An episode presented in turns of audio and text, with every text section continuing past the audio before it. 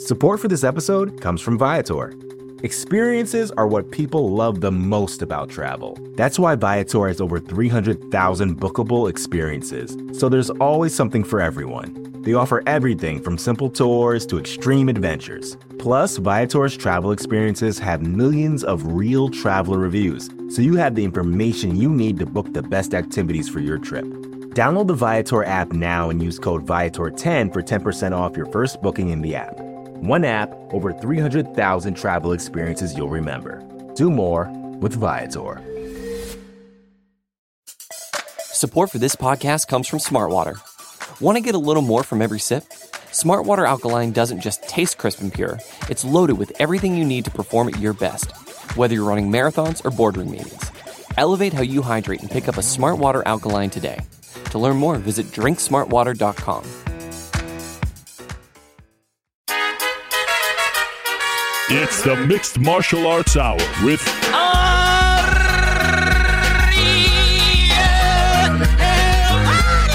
The Mixed Martial Arts Hour is back in your life. You may be wondering, who is that beautiful man that has replaced Ariel Helwani? It is I, New York Rick, the one from the back, now in the passenger. Uh, I'm sorry, now in the driver's seat, formerly the passenger seat. I am here um, in my Halloween getup. Let me know how it goes. Uh, give me some uh, feedback on Twitter. I think I've pulled it off nicely. The crisp Ariel Helwani shirt, the Montreal Expos hat. Not uh, not a slight tribute to the to the great uh, Ariel Helwani, who will not be hosting today. I am in the host's chair, uh, brand new chair. Some of you may notice that uh, at the end of the show we have a squeaky chair. This one is brand new. They brought it in just for me. Ariel doesn't get that kind of treatment. That's what happens when I step in. So We've got a great show for you today, or I've got a great show for you today. Uh, this was all done by me, and uh, I think I deserve a lot of credit for that. Um, now that Ariel has handed over the reins, uh, today's show is going to be a little bit different. We're going to hear from John Pollock of the Fight Network. He's going to uh, talk to us about everything going on in Canada, UFC 206, George St. Pierre, um, and a little bit of wrestling. I know uh, some fans are going to tune out at that point. Guess what? You should stick around because it's going to be interesting. Hell in a Cell, uh, we'll be talking about that with John Pollock. Followed by actor, heartthrob, MMA shitster, betting pool uh, enemy, Devin Sawa is going to be on the show. Followed by the one and only fellow New Yorker, uh, very near and dear to my heart, Marc Raimondi. Uh, wouldn't have been a show without him. I'm glad to have uh, made him, uh, you know, a part of it. And then we may have some surprise guests. Who knows who's going to stop by? Anybody could stop by. Alex from the back could stop by. Miles in the back could stop by. Uh, who knows what's going to happen?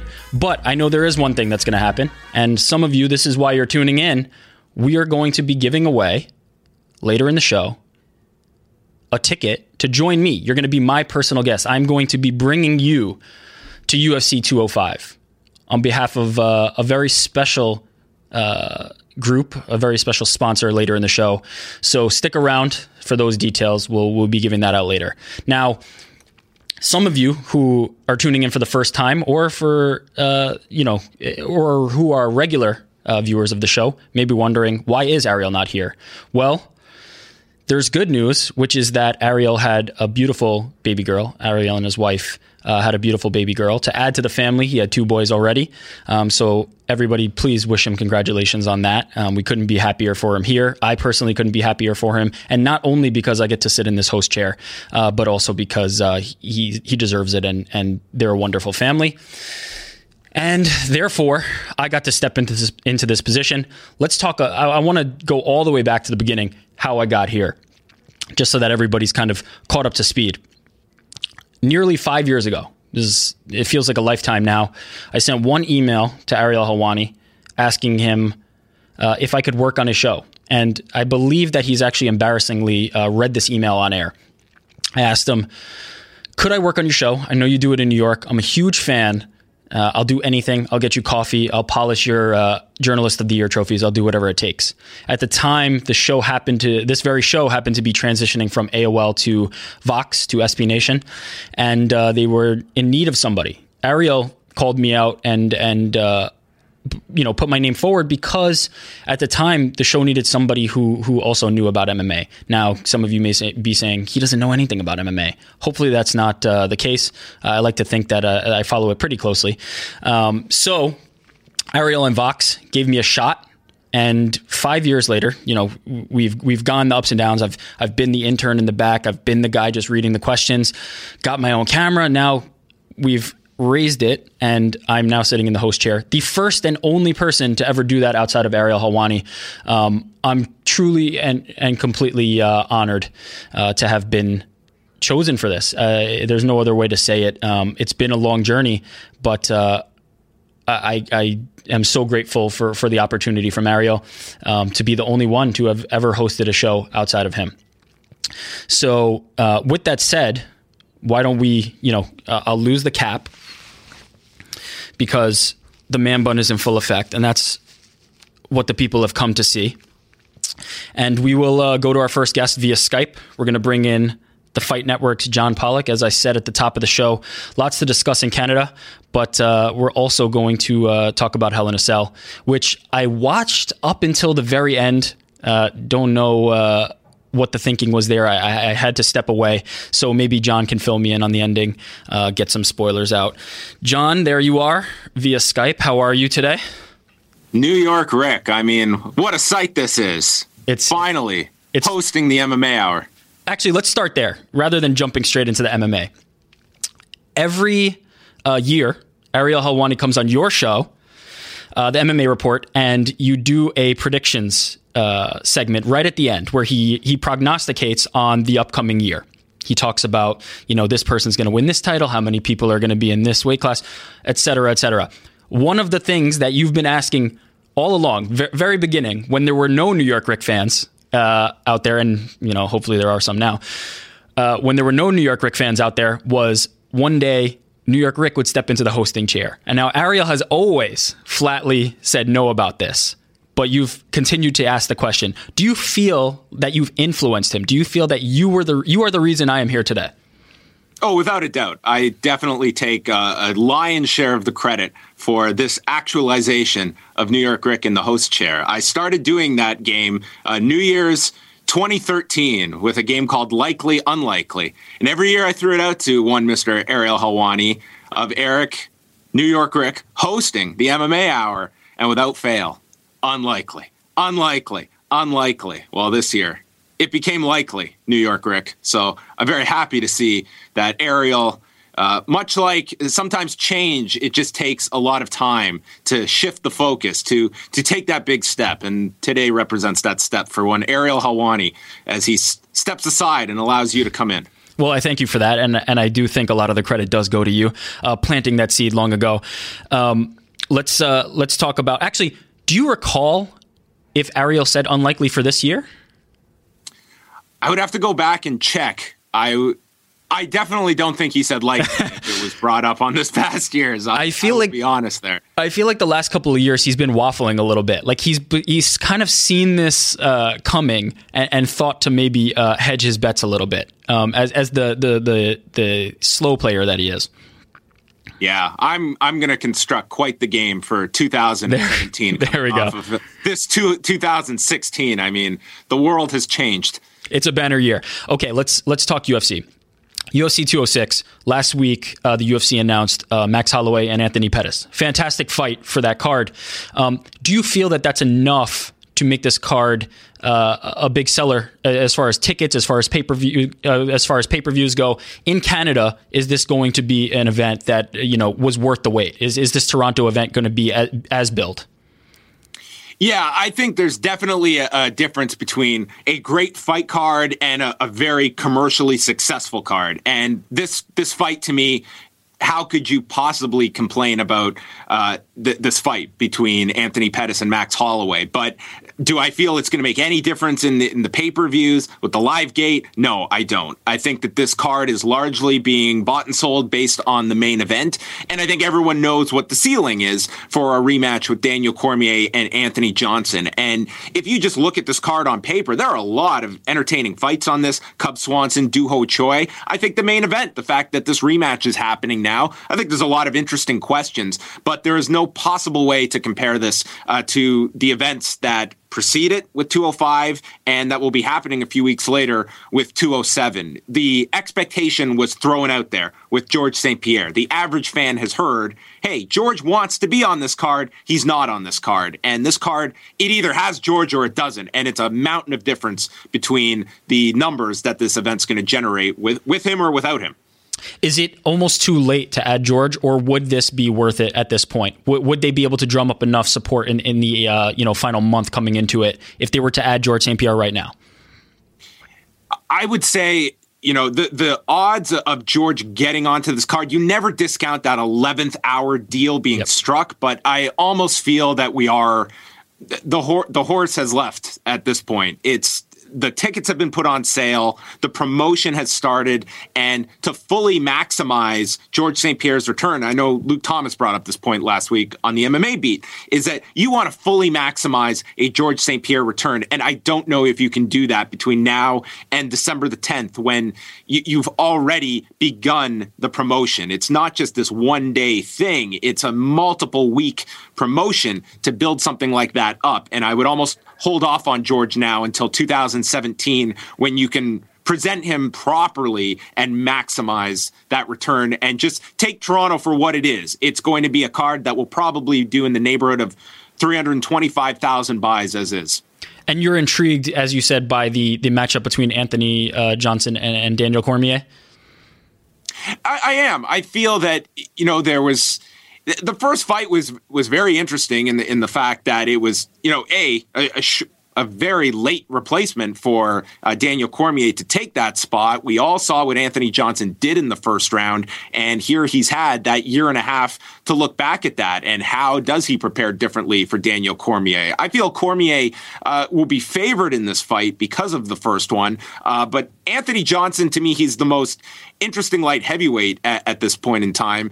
Yes, there's this shadow over top of them that is Jon Jones that is going to be another, I think, distraction to this card. Is everyone questioning what is next for Jon Jones? Uh, but the fight itself, I, I'm looking forward to it. But I think that this is this is a title fight that would have greatly benefited from being uh, the co-feature on a card and being support to a bigger fight, uh, whether it be George St. Pierre or something of that magnitude, which we've kind of conditioned the audience of what to expect now. Pay per views need to be big, they need to be very special and differentiate themselves from just your Fox cards, your Fight Night cards. And the bar is very high with 205 and 207. That's what you're telling your audience is pay per view worthy now.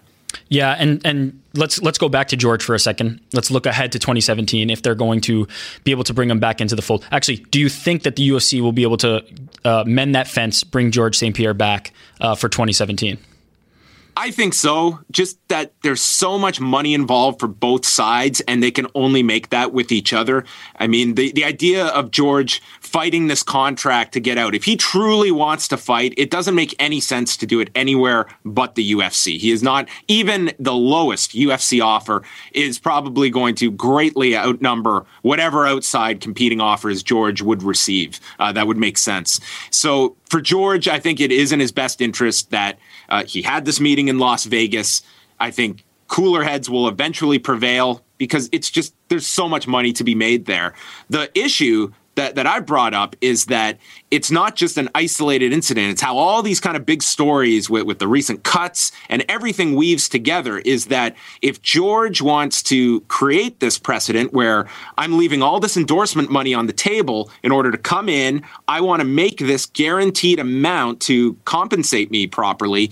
Well, that raises the ceiling for your other draws, your your Conor McGregor's, your Rondas, who are all going to say, well, if that's the guarantee George gets, well, well, I want this much more than George because I've also left tons of endorsements uh, outside with this Reebok deal. So you're not just increasing George's amount because he will pay for himself. That is no question with the with the added buys he's going to attract. But then you're raising the ceiling at a time when we, we've seen the documents that have come out, the amount of debt that they have taken on, and it is cost cutting time and not just proliferating your expenses for your top draws. But that's necessary for the UFC to keep all of these people happy to meet these big expectations of earnings for the next number of years. Yeah, absolutely. And we just saw Fabricio Werdum coming out, uh, making a social media post, uh, you know, slamming Reebok and, and promoting Nike uh, and being removed from his duties because of that. He may be, you know, and, and other fighters may be feeling this uh, this sense of, well, why not me? Why can't I have my sponsors uh, versus being forced to, to have Reebok?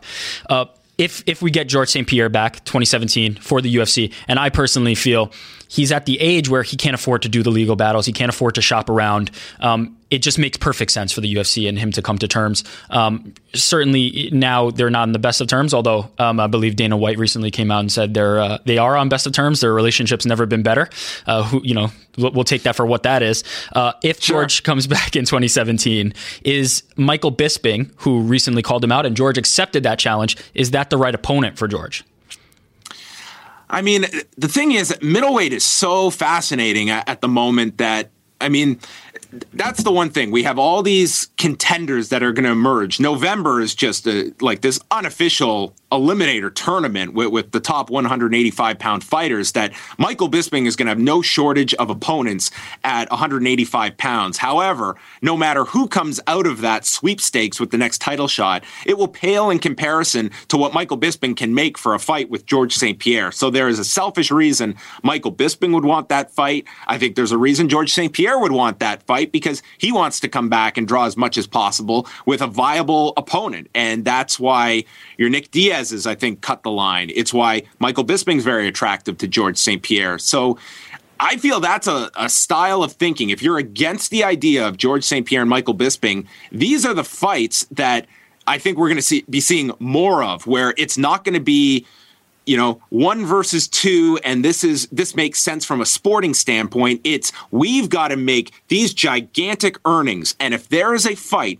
that 10 people are going to see want to see more than the other fight. We are going that direction every single time out. And to meet these earnings you're going to have to be doing these fights that maybe don't make logical sense uh, sport wise but certainly do revenue wise and that's why i think it's been interesting how it's been quiet on the cm punk front because there's one school of thought 100% he shouldn't be back in the ufc but is there an audience that wants to see him Yes, there is. So 2017, I think the entire matchmaking game is going to be thrown out the window, and we're going to be going towards fights that are just are revenue makers, and St. Pierre and Bisping is one of those. And we've kind of been seeing this trend. There was a time where the UFC uh, was viewed as, as you know the preeminent organization, and the matchmaking and, and the rankings were, were uh, something that that was uh, held in high regard. Now we've kind of seen uh, that they're willing to do these fights. So you're saying that you think that in 2017 these one-offs, quote unquote, you know, not somebody who's ranked in the division or whatever the the highest pay-per-view earning fight is going to be, are going to be more prevalent, and we, and we might so if that's the case, let's let's assume that that's true. Are the rankings irrelevant at this point? Are belts irrelevant at this point? Have we reached the, the point where nobody should even care where they stand in the division? I think that they're they're a roadmap, but I don't think it's anything that the matchmakers are going to marry themselves to. I think in a perfect world, you get something like you did last year with Jon Jones and Daniel Cormier. It was a big box office attraction, and it was number one versus number two. It was a competitive fight going in. You could debate for either fighter, and that turned out great. But those are very few and far between. And sometimes there are fights that don't make sense. And Michael Bisping and Dan Henderson, I mean, it wasn't this this blockbuster number, but they went with the story over what made the most sense from, from a ranking standpoint. So I don't see uh, your matchmakers handcuffing themselves to rankings uh, in beholden to your your fans that are typically buying all of your pay-per-views regardless of what what fight is put out. It is what is the person that maybe only watches one or two fights a year? How do we get them to buy three or four pay-per-views a year? Because we need to make more money than ever with our earnings in order to kick in all of these bonuses. And i know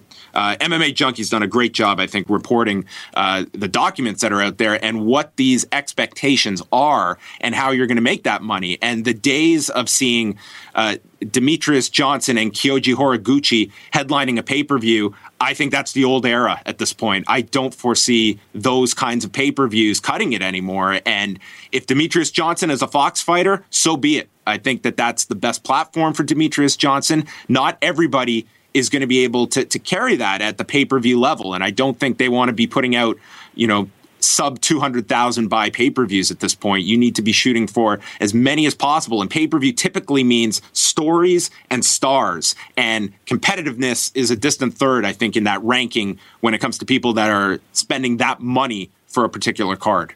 With Rory MacDonald now moving over to Bellator, George's long layoff, um, having not fought in, in, quite a few years, and the expectation being built up that he was going to be on this uh, card in Toronto. Do you have to hold George for a Canadian event? Is that is that what you have to do, or do you have to put him in the next available pay per view? I, I feel it'll just be the next available pay per view and maybe a Las Vegas card. Maybe it's Super Bowl weekend. Uh, I mean, the timing was so perfect for this December card. I think you could have really ended this year off with three incredible numbers uh, to finish. It was just so perfect for the market. You had announced this date well in advance. Everyone knew. I mean, going back to June, we knew this card would be coming uh, to Toronto. That it just seemed so tailor made. It was George on board, and it just couldn't be done. So you kind of have to throw that out the window. I feel at this point, uh, the Canadian market it is certainly not what it once was. I think this would have been a, a, the necessary shot in the arm with a big special event built around George. But they're looking instantly to uh, where can we best maximize George, and you can do a lot of business with George in Las Vegas, and that's probably where I could foresee this happening, uh, pending that both sides can get pen to paper. But it, it feels like there is that both want the same thing. Now it's just figuring out how do we cross the T's, dot the I's, and, and make this work for both parties. Absolutely. Let's transition to uh, some of our fans' favorite subject. We're going to go to the world of professional wrestling. Uh, oh dear, a, a, world that you're uh, astute. Um, women headlined Hell in a Cell. Uh, I believe this was the fir- uh, correct me if I'm wrong. I believe this was the first time that women had headlined a WWE event. event yeah, the first event. time. Yeah, that they've gone on last. Yes. Do you think that there was any inspiration drawn from the UFC, which I, uh, I personally think the UFC has been a, a bit of a flag bearer, a, a, bit of ahead of its time in terms of putting women on a platform equivalent to men. Um, other sports have not been as as accommodating as as accepting, and in doing that, UFC has taken Ronda Rousey, uh, you know, for for obvious reasons. I'm not trying to say that you know they they built somebody up completely and, and took somebody um, who would not have been headlining otherwise and, and put them in the headline spot. But Ronda Rousey, a clear headline star, uh, and put her in that position multiple times um, because they felt that that was the appropriate way to uh, to draw fans. Do you think that the WWE had any inspiration from that, or do you think this was something completely separate, just a, a swell that that brought them to that same place? Oh, the WWE has definitely been influenced by the success they have viewed from the outside it, with Ronda Rousey. I mean, that's certainly a, a, a big reason uh, for why they, they have, have, gotten behind the women to the level that they have. And they brought them up to the main roster uh, last summer, 2015, and it was certainly a struggle to get to where they are now. I, I think that this was certainly. I, I don't know how Sunday night is necessarily going to be viewed. I, I, didn't really look at it as the this historical moment because the difference being uh, to use the, the MMA analogy with Ronda Rousey and Liz Carmouche. I mean, they announced right away that was going to be the main event, and there were some people that were, well, why isn't Dan Henderson in the main event slot? And that's kind of a forgotten narrative that was alive at that time in 2013. But it was clear Ronda Rousey, Liz Carmouche is the main event. They put all the shoulder programming into it, all the advertising. Those two women did uh, so much media ahead of it. You knew that was the main event. And this, it was essentially you didn't know until Sunday that these women were going on last. It was a question if they were going on last. And I think that a lot more could have been done to signal ahead of time that that this would be the main event. MMA and pro wrestling, it's the anticipation game. That is where you create the interest, that is where you generate the interest, and then the pay-per-view is the payoff. It shouldn't be you're tuning in and then suddenly you you happen to tune into something that is of importance when you've squandered maximizing the promotion of it and building up that sense of anticipation. So I think the WWE they they still have uh, quite a ways to go. I think they have the right women in place that they can certainly do this. Uh, but it, it's definitely been a struggle. And to the UFC's point, I mean, when they were with the women, there were people that questioned should they be headlining this pay per view? Should this be on Fox to just kind of whet everyone's appetite and get a free audience tuning in? They were adamant no, they are pay per view main eventers. It was a successful pay per view, and they went all the way with this women, uh, with both women and the entire division. And look at the success that they had with that. So I feel the WWE they're they're on that track, but I, I certainly would would give the nod to the UFC in terms of how far they've gone with it and the rewards that they've reaped from it. Uh, recently, we saw the return of Bill Goldberg. To tie this in, I actually have worked with Bill Goldberg through Glory when he was doing a little bit of promotion for us. Uh, um, yes. And Bill Goldberg, uh, very uh, ardent uh, Muay Thai uh, practitioner. Trains very hard in the gym with Simon Marcus. In fact, I think on Goldberg's return, Simon Marcus was in the crowd. He, he gave him some love. Canada's own Simon Marcus. Yes. yes. Um, what do you make of uh, Bill Goldberg's return? Is this the right timing? Um, and and is Brock Lesnar the right opponent? I believe famously, I didn't. I've never seen this, but I believe famously they had a stinker in their in their final match because they were both leaving the organization, and now they're they're being reunited uh, f- for a redo. You want me to tie in some some incredible facts here, New York Rick? Hit me. March 14th of 2004 it was WrestleMania 20 at Madison Square Garden. Not only my good pal Wai Ting's birthday, but two people live that night at Madison Square Garden John Pollock and Ariel Helwani in New York City for a match that the crowd absolutely turned on Brock Lesnar and Bill Goldberg. Yeah, it was uh yeah, it was pretty awful. I mean, the crowd, everyone knew that both guys were leaving the company after this show. So it was just let's have fun with this. And they totally just turned on this match, and it was, yeah, it was not good. So they're going back to this. I thought the return was excellent. I don't think Bill Goldberg's return could have been handled any better. He came out for the audience in Denver, who was just, they built up the whole show around clips of him, and he came out to his old WCW theme and gave the best promo of his entire career. This was not a guy that was known for his promos, but he came out, he cut a very heartfelt promo. His wife and child were in the front row. It was just a real, genuine moment. And those are the things that it, it makes you really get invested in professional wrestling when you can have those real moments. So that was outstanding. Now they have to do the match, which is next month in Toronto uh, at the Air Canada Center. So it's going to be interesting how the crowd reacts to both. I think Goldberg's return's been handled well so far. He's going to be on Raw tonight in Hartford as well. So they do have kind of a the ghosts of their past match to overcome. And at this point, it's a one off for Bill Goldberg. He said he's coming in for this one match and he's treating it like it's the last match of his career. So it's it's the right opponent for, for Brock Lesnar at this point. I think a lot more can be done with Bill Goldberg beyond just this one match at the Survivor Series. You can, I think, you can maximize a lot out of Goldberg for a few select matches, maybe culminating with WrestleMania next year. Uh, but thus far, it's it was a hit with Goldberg's return. It was a miss last week with Brock Lesnar's appearance, which was a disaster on live television, and we'll see tonight how it is with uh, with Bill and Hartford for Raw. I'm just going to get you out of here on this. Do you think they'll play up the fact that Goldberg does have some uh, fight training, some some real fight experience. Um, I'm not sure that if they've done that yet. I saw the comeback, uh, the, you know, his return to the ring. I didn't see um, any of that uh, mixed in.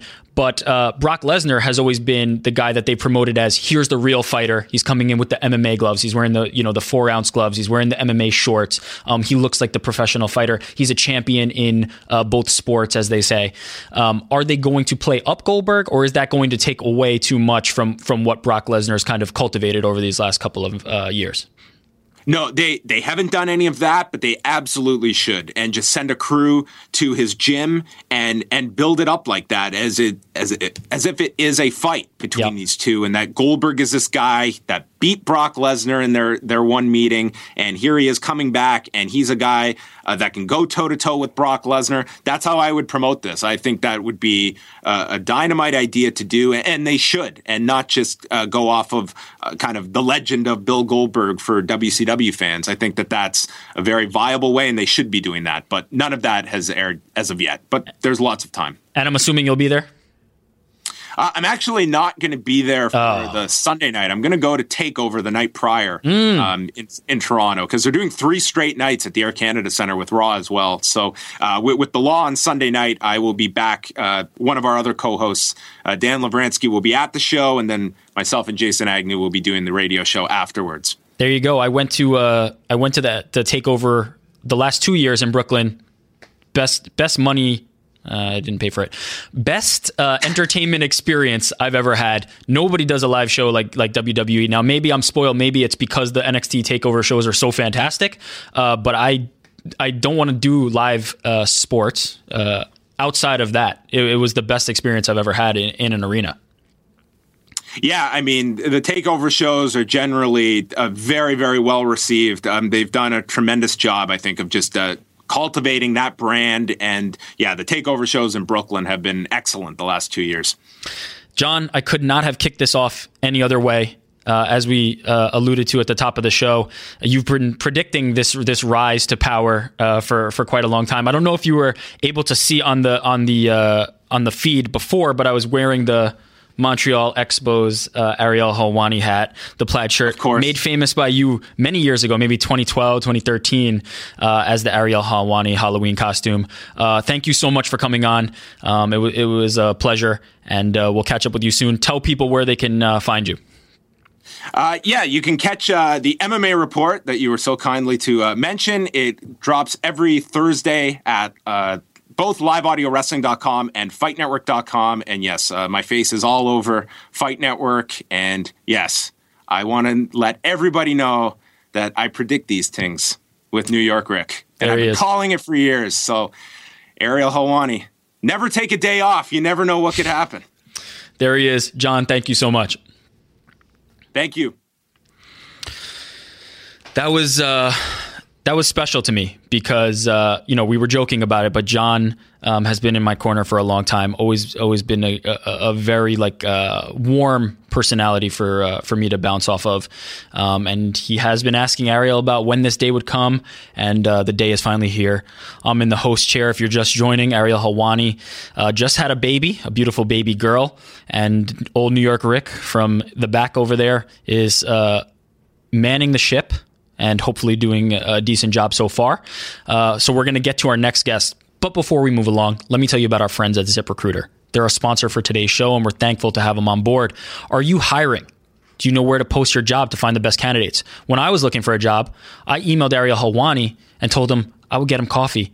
He told me, sounds like a plan. And now I'm hosting the MMA Hour. It's incredible uh, how that works. But when I was looking for a job, I was hoping there was somewhere where I'd be able to post my resume and people will come to me. It was a very arduous task to go out and try and send my resume out to each individual person. ZipRecruiter makes it easy. They're going to find the perfect person. So if you're looking to hire somebody, you're going to go to ziprecruiter.com and it's going to post to all the top job sites for you. It already has 9 million resumes you can search through. So not only are you going to get the new resumes, there's already a pool of 9 million people that can fill that position that you need. You can add multiple people to your account so your team can all work at the same time to find this perfect person to add to your, your existing team. It's incredible. With ziprecruiter.com, you can post your job to 100 top job sites. That's right, 100 top job sites, including social media networks like Facebook, Twitter, all those.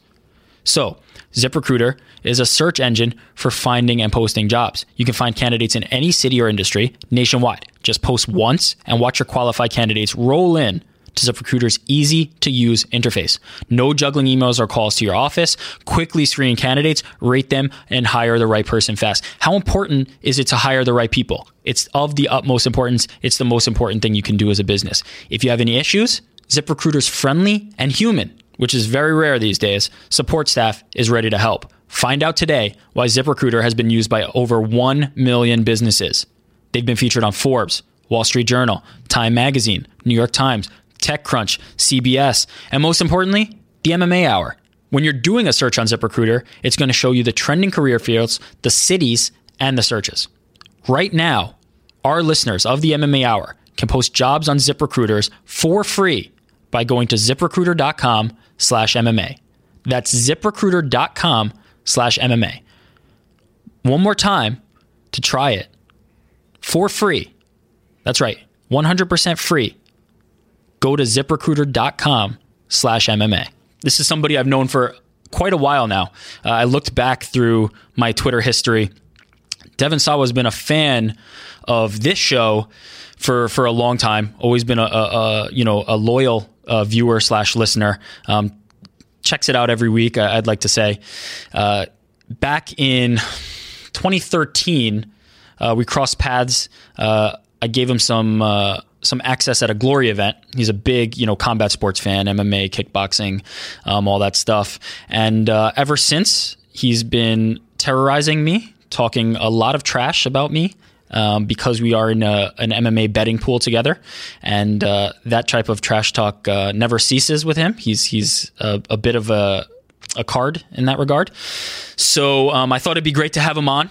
Um, he's been beg- he's been begging me, oh please tell Ariel have me on the show, please please please. I'd love nothing more in my entire life. Um, and this is an accomplished actor, um, so you know I was I was a little bit concerned that maybe you know he, he needed uh, some help, um, but now it's finally my opportunity to host the show.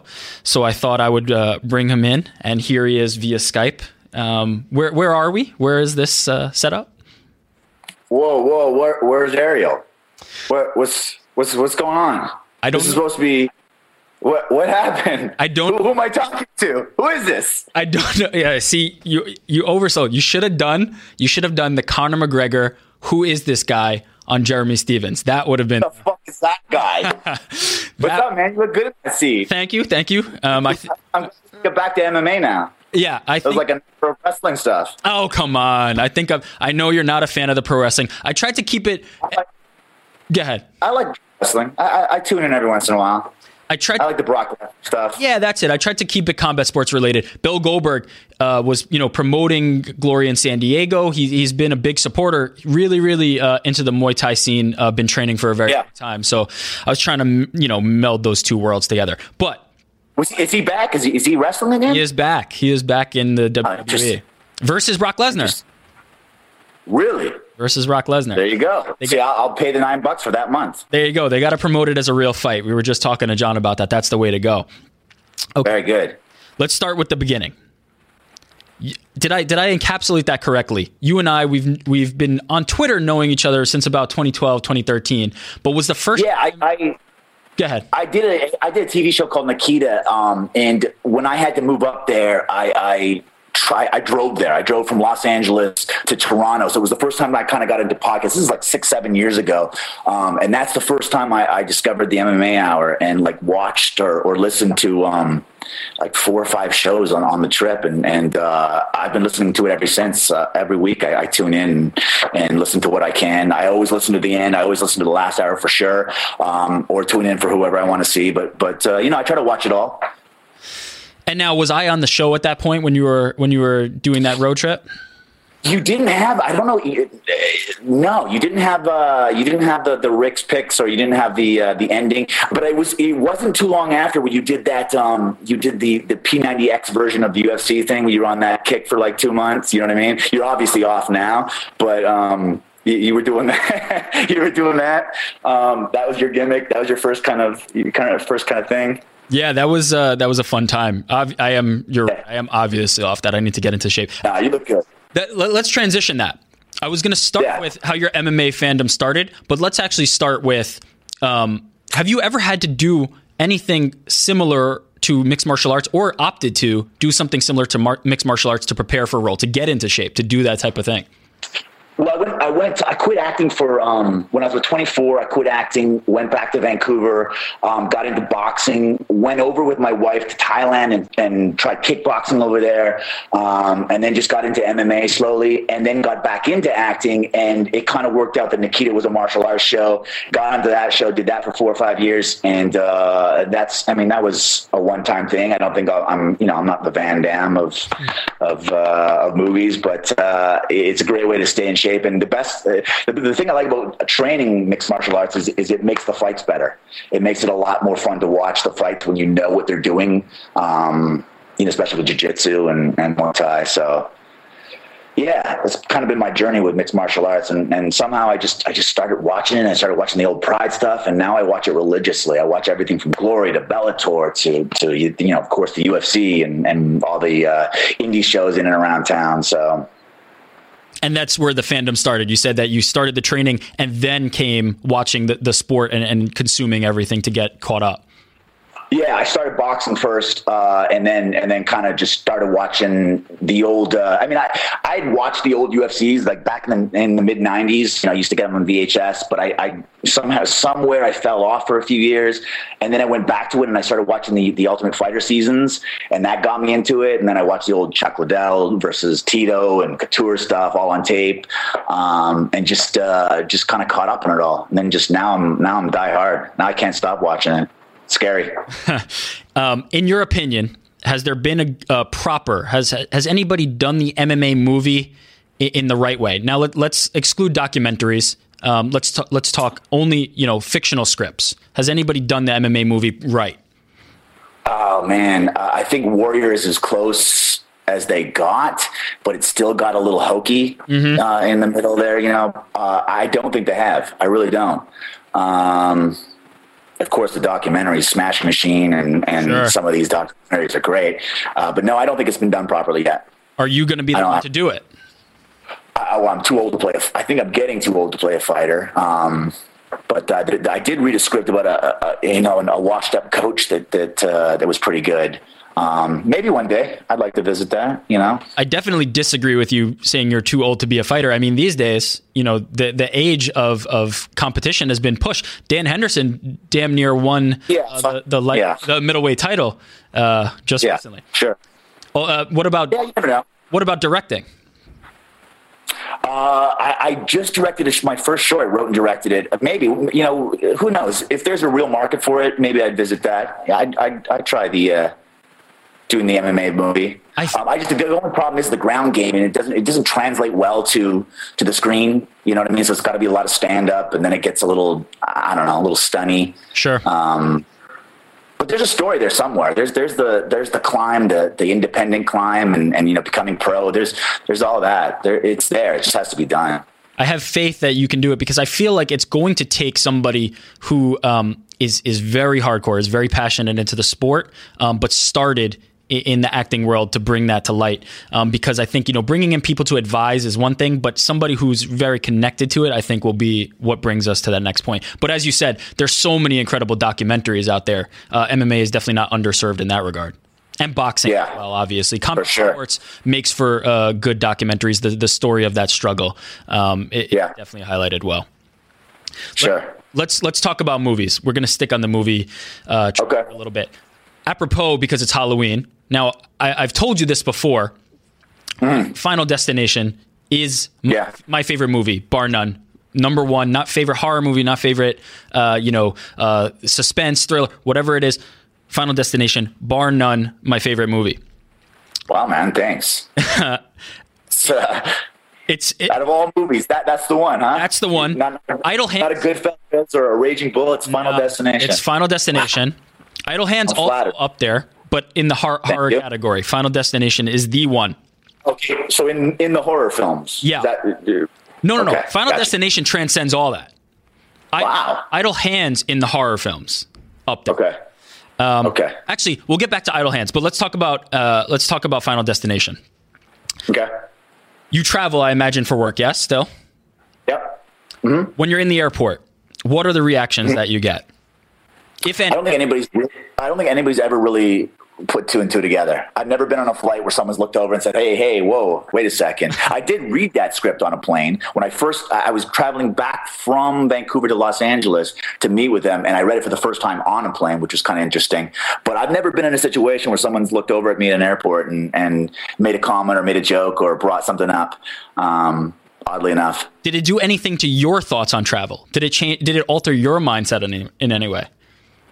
Uh, it makes you think, especially right after I had done it. Uh, not anymore so much, but um, it makes you think. They need to they need to do another film now. Uh, I was just talking to the creator like a couple weeks ago because there's so many things that I mean, texting and driving. That's a death scene that hasn't been done in Final Destination. Oh, yeah. um, there's there's a lot more stuff that you know as we as we go on with time that we could we could put back into those movies. So I love that. You're you're I mean you're spe- you're speaking to my heart as I said. And and not just the first one. I've loved the entire franchise.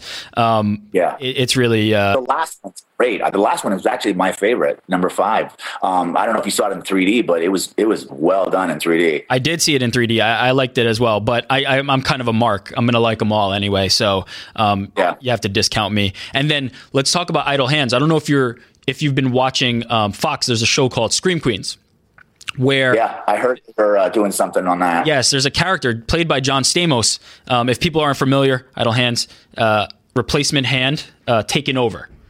Uh, Yeah. is, is essentially the, the, the quick summation of the concept. I got the whole idea. Well, when I auditioned for that script, I, I was a huge Evil Dead 2 fan. I used to we used to have a trampoline in the backyard, and me and my friends used to to, to reenact the Evil Dead dishes and, and flip ourselves with our hands. And so when I went into audition for that part, I just started throwing myself over a desk in front of Fox executives. I was like 18 years old, um, and I just started slapping myself and throwing myself around the room, and, and it just kind of that hand thing evolved from from Evil Dead 2, and and uh, yeah. How, how do you feel about uh, John Stamos? I imagine you haven't seen it. I That didn't see it. I, I just heard about it a couple weeks ago. Someone uh, uh, tweeted me about it, and John Stamos, I don't know, favorited it or something. And and I haven't checked it out yet. Is it? I mean, is he just touch on it, or is he actually playing a no, character with a possessed? hand? Yeah, they're they're alluding to the, essentially the storyline is I'm a big fan of that show. Uh, essentially, the storyline is that he's a surgeon whose hand was Right. replaced. He lost his hand during a surgery. Uh, it was replaced by the hand of a serial killer, and it's the you know they're they're alluding to certain things. He's he's not in control of his hand. Um, I recommend you know checking it out. But uh, you you were the OG of of of, of that, obviously. Okay, this is this is what the people really uh, need to know, and this is why I, I really brought you on. Let's talk about our betting pool. Let's talk about the betting pool. Oh yeah, no, I was gonna. uh, I, you know, I, I don't usually like to look at cards this early, but your picks are usually way off. Oh, Um, uh, so, this is well- this is well- completely untrue. You can't lie to. The here's people. here's how this is how the betting pool started. I used to call Rick and ask him for advice on certain fights. So I, you know, and I, I, I mind you, I took it with a grain of, of, of, of salt. Um, but I used to I used to call him and ask him on. Uh, on advice. But then I started to notice when he when he joined the pool that his picks, I mean, he, he you know, out of 25, 26 guys, he usually comes in around 17, 18. I'm usually at four or five. Um, he's getting, I mean, you've, you've come up with a couple over the last few weeks. R- remind me, who's won more recently, me or you? I believe I have. have you? I, I, I, Yeah, I won. I won maybe like two months ago. I won an event. Did you? Yeah, I mean, you know, look, uh, let, us Was not. it like three guys in it? Was it when the unmandatory events where three guys play? let, let, how did you get involved with the pool? That's a, I'm sure that's an interesting story. How did you get into it? uh, uh, Danny Rubes, uh, he, I don't, I don't know how he got a hold of me. I met him in, uh, where did I meet him with, with Daniel Cormier in, in uh, Toronto at the Jon Jones, uh, the Jon Jones fight. Um, who was he fighting? Uh, Glover, I don't remember. No, OSP. no. Uh, I can't remember. I can't remember who was fighting.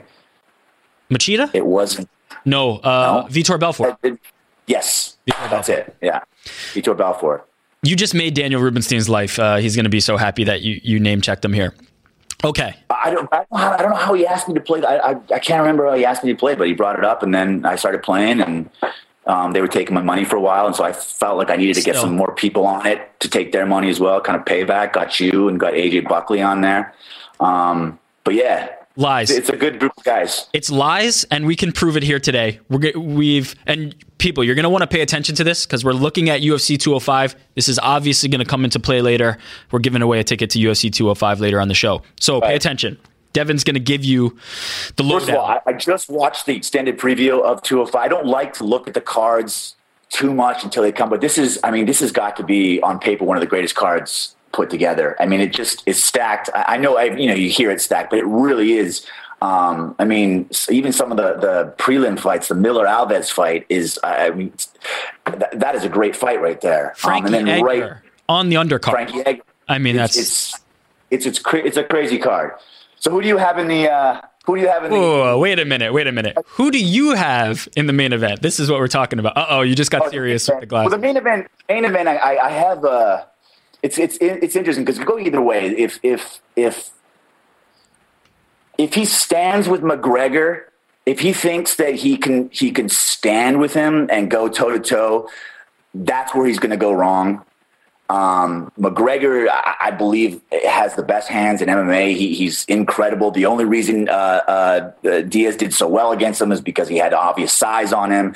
Um, you know, I can and I can never bet against Diaz, but McGregor's hands are incredible. So, I mean, the, the wrestling. If the wrestling comes in, if he wrestles and takes McGregor down, that's the only way that it could it could swing the other way. But I have McGregor winning that fight. And you think because I think he's going to stand against him. And I, I really think, I think you think McGregor's power is going to translate. That's what it is. Coming up from 155, he's still going to have that pop, and, and Eddie's going to get hit. It's the accuracy. It's it's the power. I mean, like a lot of people have uh, power, but McGregor's accuracy and and not to sound like a complete nerd, but that guy floats in there. He really just kind of floats around the octagon, and, and they just come out of nowhere, and it's it's beautiful to watch. And I really think that if the, if the fight stays on its feet, um, McGregor just toys with him. I really think it's wow. it's going to be like Eddie Alvarez is a tough customer. If he, oh, oh don't get me wrong, he really is. And, and I, you know, I doubted him when he first came into, you know, from over from Bellator. I, I did that a lot with the Strikeforce guys, Strikeforce guys when they came over. Um, but he has impressed, and he, he's no shit. But I just, I just don't see that fight going. I mean, McGregor's a star. You heard it here, people. He McGregor is going to toy with Eddie Alvarez. Lock it in. If it stays on the feet, if, if, Eddie Alvarez decides to use his wrestling, uh, it, it, you know, it, it, could be it could be a rough night for for McGregor. But I still have him winning. What about the other title fights? Do you have any you have any strong picks on those? I got Woodley uh, for you know just because of his power. Woodley is an underdog. You you know this, yeah? Woodley. I got Woodley is the underdog in this fight, um, even though he's the reigning champion. Mm, I didn't I, know that. I, I think I think Alvarez is also the underdog uh, in his yeah. fight, and he's the champion as well. Makes sense. It makes sense on the Alvarez fight. I did. I, am surprised with the Woodley fight that he's the underdog. You think, you think the wrestling is going to be the difference there, and and if it comes to standing, he has enough power to get it done it's going to be. I think I'm. I'm. I'm thinking the Woodley fight is going to be a one lucky punch, and it's going. It's going to. It's lights out. I think that's the way it's going to go. At this point, it's almost hard to call it lucky. I mean, Woodley's. He's been landing that punch. The the knockout of Koscheck. But no one's uh, Thompson. No one. No one. No one's landed that one punch. You know what I mean? Yeah. He's he's very elusive. He, he he likes to move backwards. No one's landed that one that one strike, and I think that's what Woodley's going to needs to do and, and will do. And uh, what about our final title fight on that card? Your Jacek is is is no shit. Jeez, Wait, actually, do we have four title fights on that card? Am I am I underselling it? Where, where's the Where's the fourth? No, that that got, uh, that would be it. Three title fights. Yeah, Jacek is is no shit. That's my girl. Um, uh, that's my girl. I love her. I think she's in, she's incredible. Did you see that training video where she's hitting mitts of with course. elbows? Of course. My God, she's she's no is shit. She, is she that your favorite fighter? She's one of my favorite fighters. She's up there she's up there for sure. I feel like you're not alone there. There's a lot of people who she's uh, she's turned into fans over the, the last couple of years. Um, she she's she is proof that women's MMA is now on par with men's MMA. Her striking is is is tight. It's fast. Um, it's I mean she's she's the real deal. Yeah, absolutely. It's fun to watch. Uh, anything else on that card? Just if you if you look at it quickly, anything else on that card that you're you're feeling particularly spicy about? Gastelum's a, he's, he's a sleeper. Uh, he he. I feel like that guy comes around, he kicks ass, and he goes away. Like you, you don't hear about the guy; he just disappears. Um, but whenever he comes in, you know, no one knows a lot about him, and, and he just he he does his thing, and then he disappears. Um, who else? Uh, I got Tate. I got Edgar. Uh, Nurmagomedov. Uh, Rashad Evans is a tough one to pick. Mm. Um, I don't want to pick Tim Kennedy, but Rashad Evans, you know, I don't know. Sometimes he shows. Sometimes he's great on. He's great, great on Fox. But, but uh, he is great on Fox. It's going to be a middleweight debut for him. Does that is that going to help him or hurt him? What do you think? I didn't. I. I. I don't know. I don't know. Rashad Evans is hard to. He's really, really. Who knows? We will see. Um, but we will see at UFC 205. I will be there. Hopefully, you will be there as well. Um, Devon, thank you so much uh, for coming on. I'm glad I could, you know, make your dream Wait, come true. I, whoa, whoa, whoa, whoa, One, one last thing. Did I just give you all my picks and and you and you just that's it? Like you're, now, you're silent. You, Did I just give you all my picks? You've seen the show before, and you know that this chair does not weigh in. You know that that's the case. This chair. Wow. So. Uh, We're in a pool together. Not only did you give me the picks, you gave everybody the picks. Daniel Rubenstein is uh, is cleaning up and uh, circulating them via email. That guy never wins. Danny, All right, cool. uh, Devon, thank you so much. Um, before we go, tell the people Yeah. where they can see you next. Tell tell us what's on the horizon. uh, I have a, movie coming out with uh, with with John Travolta and Sharon Stone. Uh, Wait, who- who that? Uh, John Travolta and uh, Sharon Stone, actors. Never, never. Yeah, they don't fight. Um, anyways, they, the movie comes out uh, November 18th. It's in theaters uh, as well as uh, on demand, like they're doing nowadays. Um, it's uh, it's about electrical linemen. It's kind of like the uh, the backdraft uh, for for uh, electrical line working. Um, great little movie. It's got a lot of heart. I love it. Um, yeah, that's it. there it is. How about that, folks? Devon Sawa finally. Uh, and also, Ariel Helwani, congratulations, man. Uh, and I'm a huge, huge, huge fan of your show. wait, wait, wait, wait, wait, wait a minute. I brought you on the show. Do I get any love? You're a huge fan Yeah, of the no, show. I like watching your bits. Oh God. All right, let's cut the Skype feed. Thank you, Devon. All right, brother, take it easy. Bye bye. That was fun. Um, he's been wanting to be on the show for a long time. He actually he's been on the show one time. He appeared in uh, the the video for Ariel's 300 episode. Um, he was one of the people that I I uh, requested you know weigh in. Um, he's he's a good he's a good dude and and a MMA fan. As you can tell, he he knows what he's talking about. Maybe not so much in the picks. You know, I'm obviously the one always winning the pool, and he's always in last place. Um, but he definitely follows the sport, even though he's not uh, he's not making the best picks in it. Um, but it was a pleasure to have him on. And no joke, Final Destination. I mean, it's it's my favorite series. If you haven't seen it, what are you doing? It's Halloween. Go rent some movies. Final Destination, Idle Hands. Go do it and uh, go see his movie on November 18th. We are moving right along to a native New Yorker who, you know what, I've kind of I've given him a, a little bit of crap over the last couple of months uh, for moving to California, which he now calls home. Um, but uh, I'm looking over and, and seeing his Halloween mask. Um, but a native New Yorker, New York's one of New York's sons, very much like me, uh, and somebody I'm I'm very proud to call a friend and a colleague here at MMA Fighting. MMA Fighting's Marc Raimondi joins us via Skype with uh, Floyd Mayweather. Can uh, excuse me, uh, Mr. Mayweather, would you be able to fetch Mark for us? Oh, there he is! Happy Halloween, everybody. Um, Happy Halloween to you. You don't look like Ariel Helwani. Is this your? Is this Ariel's Wait, hold on. Is he dressed up as New York Rick? is this better? Is that what's going on? So now you're Ariel Helwani dressed as New York Rick, dressed as Ariel Helwani. I'm very, I'm very confused. It's by the this. it's the inception of MMA Hour Halloweens. We've got a very uh, strange show here today, um, but we do have a lot to discuss, and I know you're on a, a, a tight timeline, so let me get into it. Let's start with some of the non. always on a tight timeline, sir. Yeah, I mean, bu- busiest man in MMA, no joke. Uh, al- always working. Um, all those posters in the back, he personally drew those. He went to the events, he covered it, he did the post fight recaps. This is the uh, the Panda Dojo Studios, the Famous- famous Panda Dojo Studios in yes, California. for es- Esther Lin and uh, and Casey, our, our videographer and, and photographer here at MMA Fighting. Also, the best in the business. Marc, uh, the best at what he does. So, arguably. nah, come on, uh, you're a New Yorker. You, you've got it. Let's uh, let's let's talk about the non UFC moves. Let's start with those. Just in the last week, Shane Carwin signing with Rizin. Yeah. Ralek Gracie signing with Bellator. Kayla Harrison signing with WSOF, but not committing to fight just yet. She's going to be on the commentary team. Um, what What do you think about all those moves? Um, is that a sign of you know the times? Is it a sign of the fact that these these people that would typically have been signed by the UFC are now kind of going elsewhere? I'm actually interested in, in every single one of those things you just mentioned. Uh, probably, I would put Carwin at the top of the list because those New Year's Eve shows in Japan have always been a real staple of MMA. Uh, I remember watching those in the middle of the night, you know, years ago when I was just a fan and, and getting really excited about it. you know, the Fedors of the world, you know, Pride, the whole the whole deal.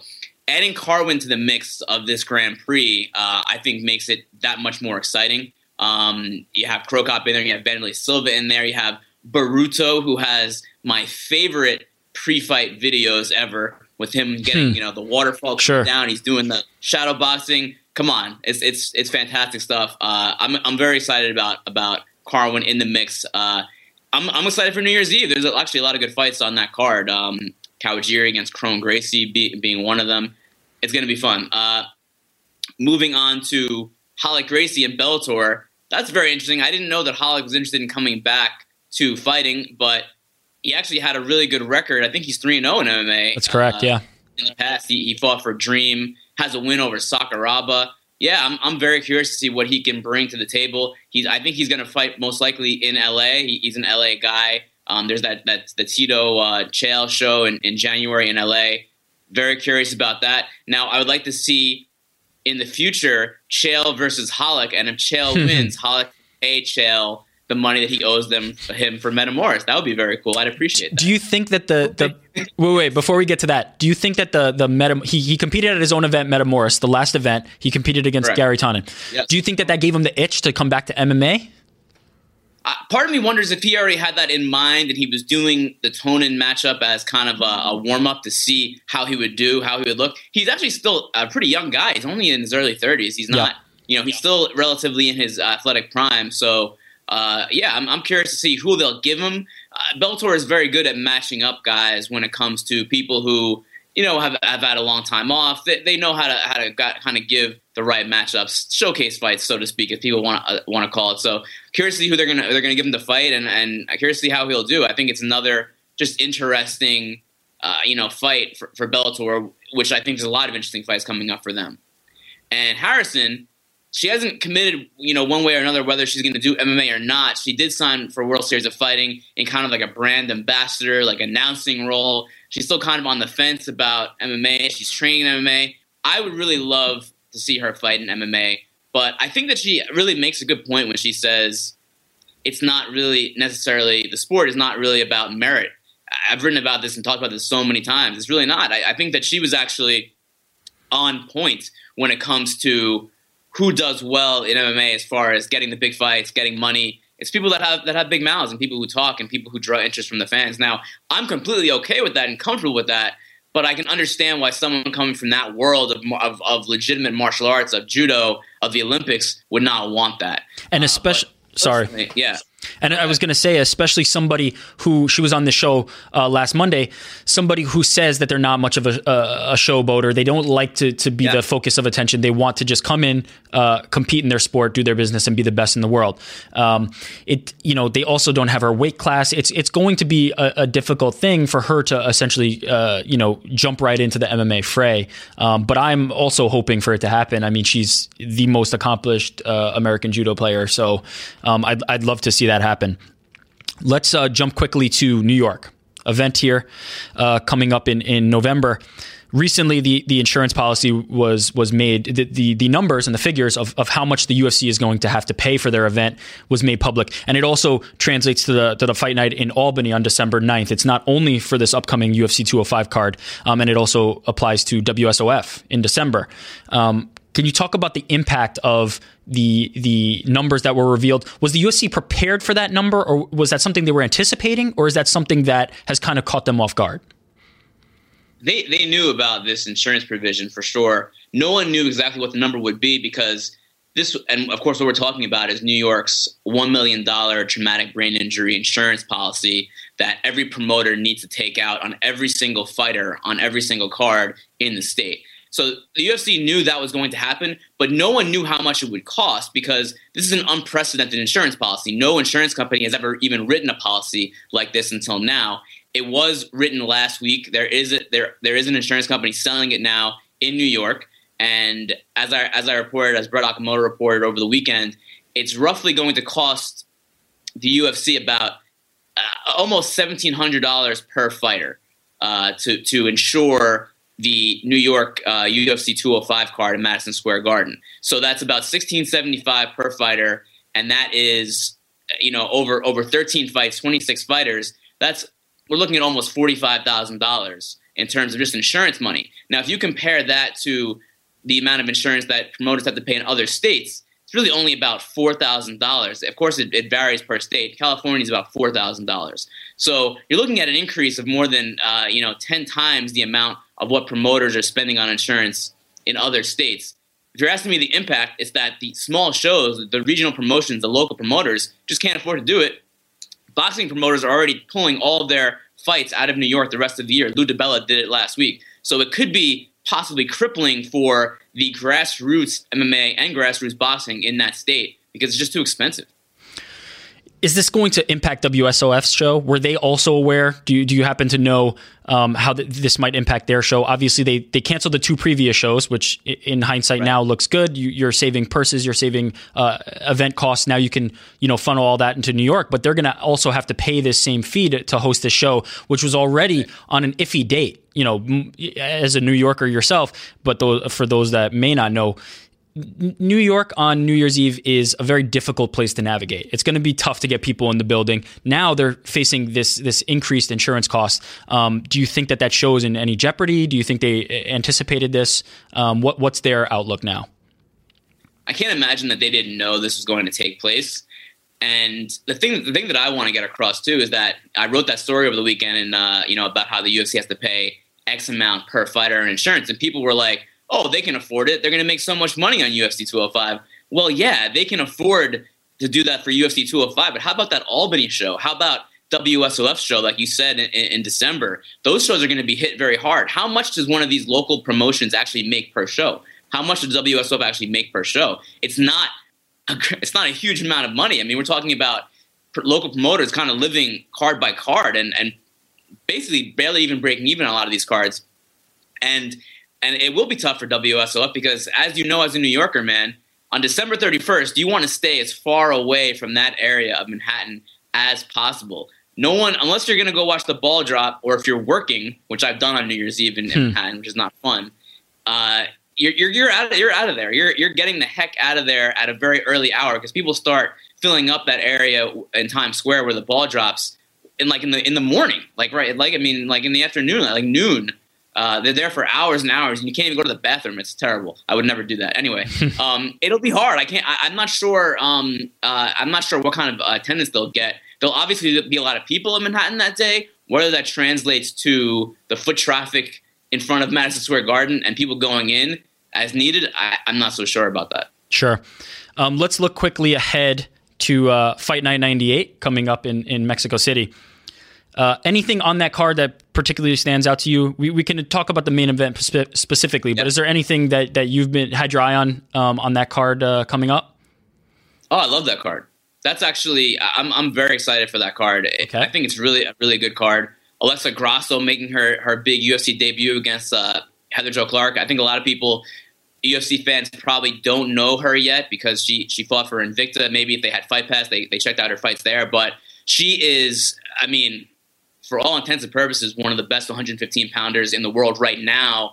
Um, she's still incredibly young in her early 20s. I think, what is she, 22, 21? She's really young. Yeah.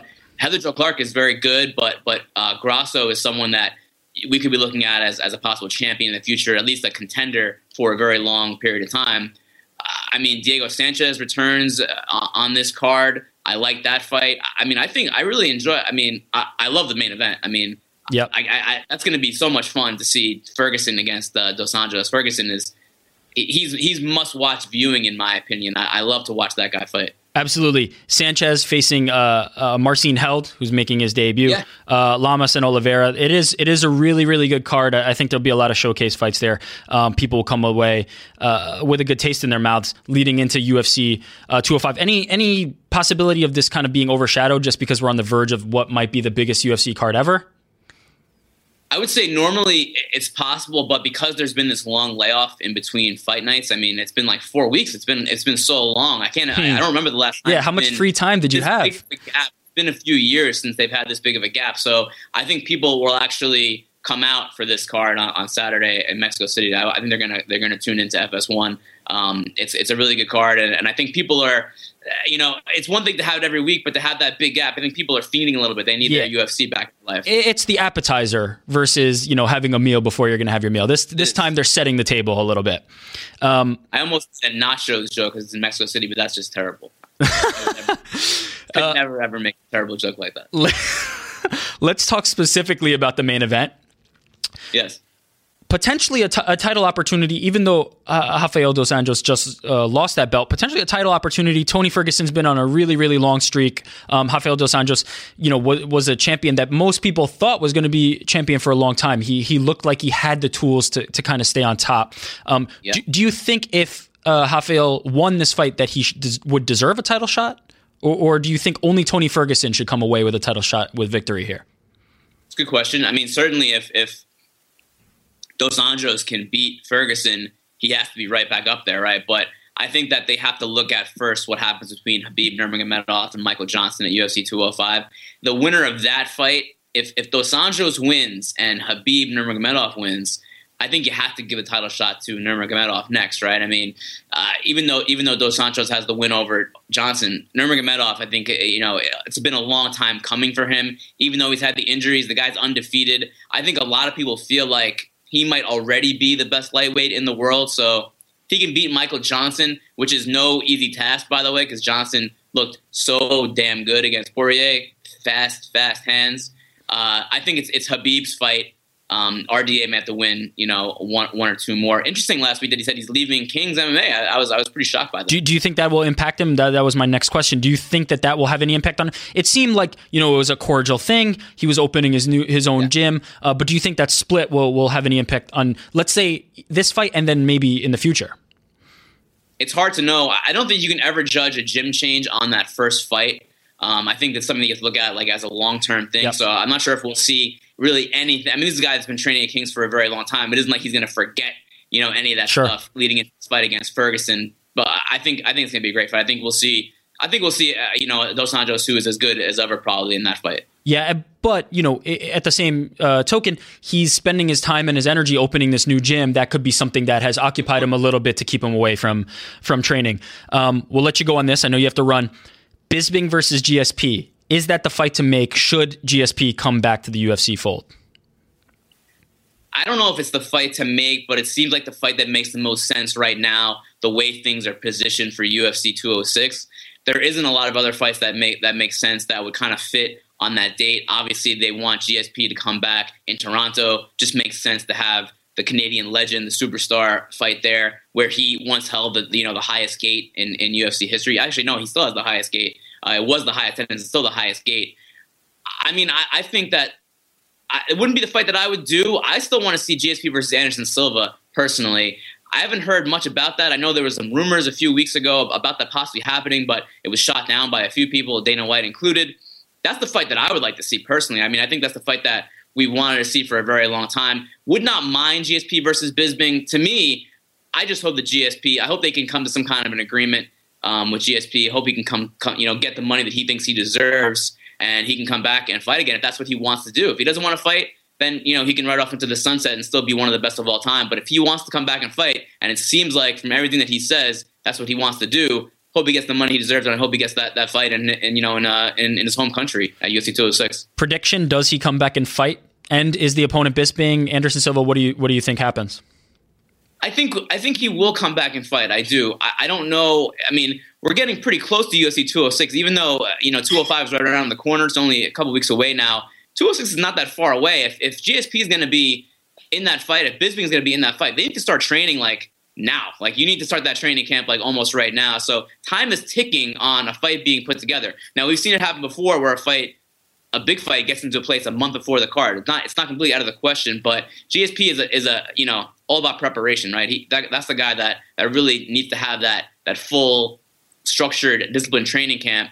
I assume that if anything is going to happen, it's going to happen you know this week or next. Otherwise, I, I probably will not.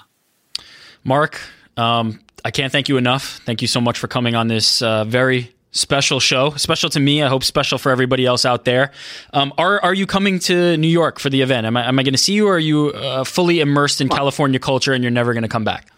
Are you crazy? Are you crazy? Of course. How could I miss the first ever UFC card in New York? There's no way. I'm I'm a New York guy. Um, even though Luke Thomas wants to to take a crap on me because I, I I moved to LA. Can't miss Madison Square Garden, man. I've covered more games at Madison Square Garden between mm. St. John's basketball, Knicks basketball, Rangers, all kinds. I mean, college basketball. I've covered so many things at the Garden. How could I not come back and cover the UFC at the Garden? Of course, I'll be there. I'll be. There. I'll see you next week in that studio, sir. I'll be Oh, there. breaking news from Marc Raimondi. He will be in studio know- next week. Be on the show, but I will be in that. I'll be in that uh, office on. Uh, on Well, I mean, it's not. It's not a. Uh, I'm going to be running the show, so at that point, we'll we'll just have you back on. Do it. Yeah, we'll we'll have you back on. Um, it, it'll be. you get two of these. yeah, look, this is forever now. We'll we'll do a continuation, and uh, Never going. Never going back. You may have Wally pipped Helwani. That's it. You I mean- pipped Helwani. Look, I'm I'm giving away in in just a few minutes. We're we're going to give away a ticket to the event to UFC 205. They're gonna get to sit with me. They're gonna get to share a popcorn with me. Maybe share a Hold a soda. second. I definitely UFC 205, but I don't understand the sitting with you part. I don't know why anyone would want to put themselves through that. That doesn't sound like Look, a if prize to me. I'm gonna give Watching them- the fights, absolutely. That's gonna. It's a hot ticket. But sitting next to New York Rick, uh, as, as I, I said, I'm know. coming to share popcorn. Possibly share a drink, depending on you know how, how sanitary the situation is. Um, I'm going to give them betting picks. They're going to be able to you know be on their little phone and, and submitting their picks and making some money. I think it could turn out to be the steal of the century. They're going to get to go for free. They're going to get to be put up in a hotel, and yours truly is going to make them some money. Uh, it's going to be fantastic. Speaking of steel, um, Yeah. how did you acquire these tickets uh, exactly? We'll talk about that. We'll talk about that a little bit later when we give it the show. That, that one off air. All right. No, no, no, no. We'll talk about it on the show. They they were provided to us by by a very uh, a very kind uh, sponsor of the show. I did not I did not uh, acquire these by by them falling off a truck. As as a right. New Yorker, you might know that. On Canal Street, maybe. Um, exactly. These these are not uh, wolf tickets. These are the these are the real deal. Um, but uh, thank you so much, Marc. Uh, we're going to be giving those away uh, right now. Um, thank you for coming on, and I know you have to run. Uh, so go continue to be the hardest working man in MMA. Thanks, man. Thanks for having me. Thank Good you, luck. Marc. There he is, uh, Marc Raimondi. Um, the guy never stops. Uh, I forget. He he told me he's on his way to uh, some hearing or something uh, related to to MMA. Um, the guy the guy is in constant motion, so much so that he fled New York to California. I am completely with you, Luke Thomas. He's uh, he's had his New York status revoked permanently. Um, I don't have the heart to tell him yet, but when he comes to New York, I'll uh, confiscate his card, maybe confiscate his driver's license. He's going to have to get the Cali one. Um, so now we're going. Oh, wait. Alex is telling me that we're going to take a fan call before we do the tickets. So hang tight. We're going to do. We're going to talk to this fan, um, and then in a few minutes, you know, two or three minutes, we are going to go and give away a ticket to UFC 205. We've been teasing it all show. I hope you paid attention during uh, Devon Sawa segment because it's going to involve picks of some sort. It's going to be Rick's picks and Rick's ticks. Uh, but before that, we have a caller. Hello. Uh, what, what's your name and where are you calling from? Well, well, well. What do we have here? What do we have here? What is your name and where are you calling from? What a what a day! I, you know, first off, I love the fact that we're pretending like we didn't actually plan this cameo at the end.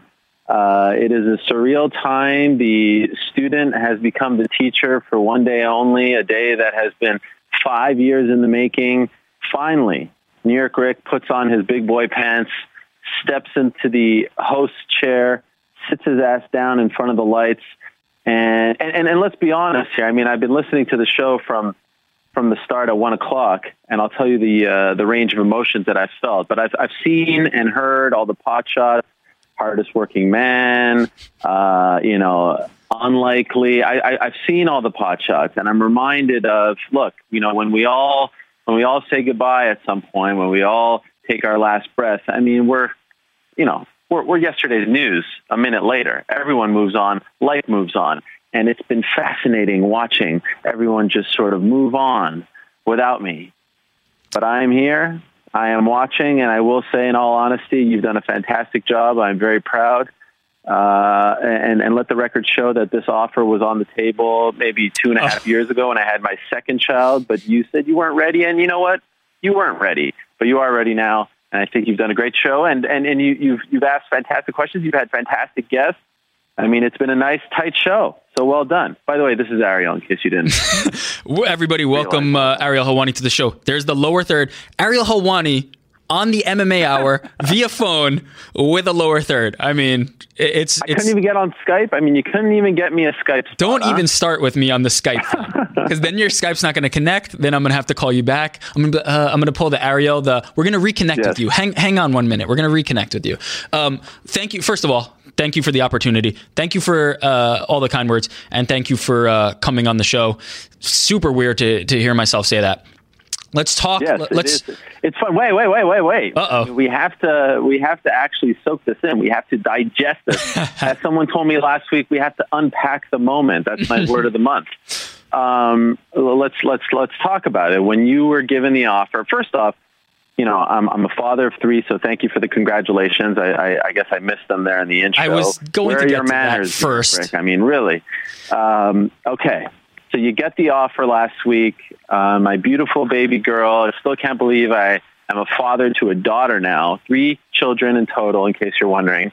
Um, she's born early Friday morning. Quick side note: I have a lot to say. I haven't really talked to anyone, so just allow me to I'm go on a tangent here. I hope I'm you guys aren't it. stressed for time.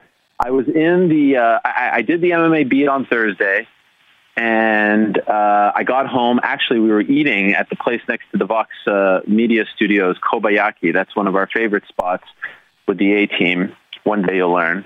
And uh, I get the text. Okay, uh, it's it's it's looking like it's happening. So I, I rush home. I take an Uber.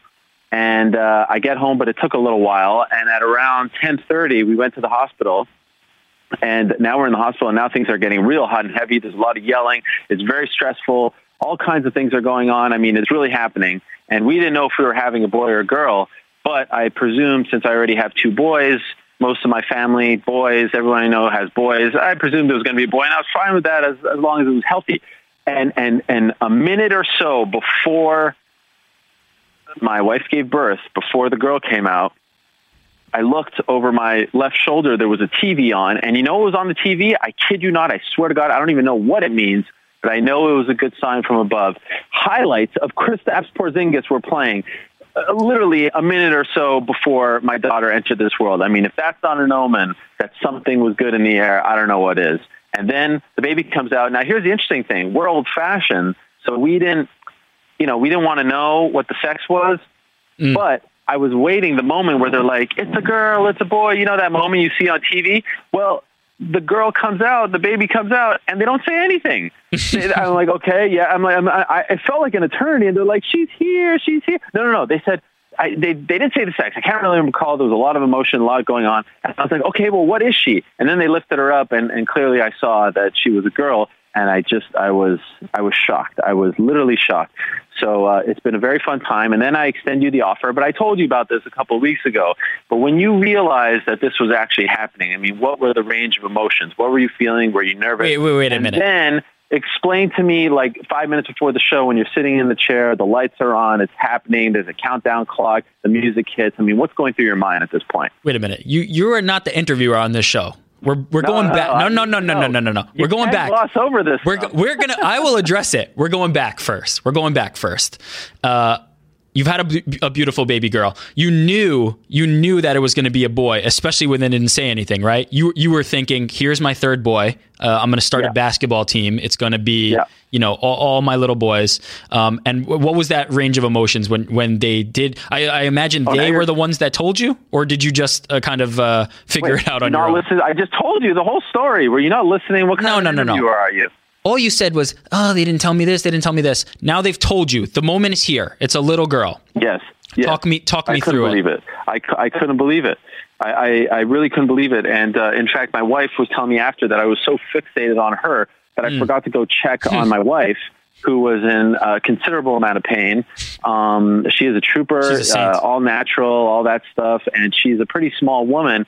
And uh, for some reason, we have, uh, I don't know, a great ability to make very large babies. My first son, Oliver, was around 9.8 pounds.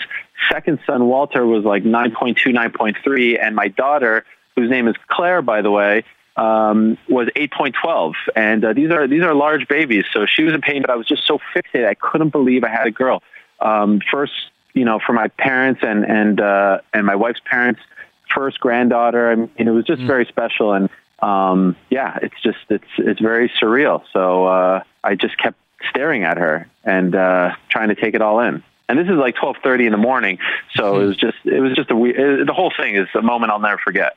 Absolutely, and we want to welcome baby Claire to the world. I believe that's breaking news, right? This hasn't been uh, said anywhere. Yep, yeah, yeah, yeah, yeah. Um, uh, Us get- Weekly asked me, uh, you know, for the exclusive. Uh, UFC.com asked me for the exclusive. Even UFC Tonight, believe it or not, asked me for the exclusive, but I had to keep it for uh, MMAR. I mean, we, you know, you're you're not in the chair, but we're going to continue the trend of breaking news. I mean, that's you know, the, the show has has a standard to uphold, so we we have to continue Sure. that. Now, one more thing before we move on to my range of emotions, uh, that that highlight package of the Knicks was that a win or a loss that they were showing on the screen? Well, as you know, we won. Actually, uh, Claire is one and zero as far as being a Knicks fan because we won on Saturday. Uh, you know, a a very dominant win over the Memphis Gri- Grizzlies. Uh, for some strange reason, it was, and I couldn't really tell what was going on. It was the Scott Van Pelt Sports Center, so it was like the Midnight Sports Center, and it was uh, it was highlights of him playing one on one with Darren Rovell. You ever see this clip where he crosses him over and like Rovell falls backwards? I have uh, but he was this. swishing him. Uh, so and I just couldn't believe like I didn't know what the context was. Why are they talking about the Knicks and Kristaps on a Thursday night? I didn't I didn't really quite understand it, but uh, it just was weird. You know, I've told you my story about meeting Kristaps on my 33rd birthday at the uh, Wait a minute. JFK airport. I was Yes. there. You didn't tell me this Yes, story. I know. Oh, yes, you you took the picture. I took the picture. I took the picture. That's right. You took the picture. That's right. What a, what a moment that was. Um, and now here he emerges once again in my life. Uh, I tried to make a, a you know small play to name her Kristaps, but uh, shut down rather quickly. Oof, that that uh, that probably did not go. Or well. Carmela. You know, Carmela would have worked. Not bad. I, I think you landed on a good one with Claire though uh, versus Carmela. Um, okay, let's talk about the show. Yes. I feel good here. It, it feels. Yeah. Um, it's definitely a departure. It's definitely a departure being in the chair. By the way, I don't know if you heard this at the very top, but they've replaced the chair for me. No more squeaky chair. Yeah, I heard. Completely gone. Well, we got Miles in the back there. Miles has made it his personal mission to uh, change that chair, which I appreciate greatly. I mean, it's been squeaking for at least four years. Uh, I- but Miles has come in and really reinvented that studio. He gets the chair done in a week. And of course, you know, just my luck, you're the first one to use it. How is the chair? this is no accident. It's it's beautiful. It's very comfortable. But I've noticed that I have much much worse posture than you. You you sit very high. You sit very Well- proud and tall. I have a very slumped over posture. Um, I just I just Well, if. I'm being honest, the desk is a bit of a mess. I mean, uh, really, I mean, you couldn't have uh, fixed up those tchotchkes in the front a little better. They're all over the place. Uh, you know, I don't know how I feel about getting rid of my nameplate there, my black belt, but we'll we'll address that later. Um, you're kind of like tilted off to the side, but I mean, these are things to be expected. Overall, I'm giving you a solid C minus. I mean, you know, I was expecting, you know, no, I'm kidding about the C minus. No, overall, I'm giving you a solid A. I mean, this is this is a tough thing to do. I don't think a lot of people realize.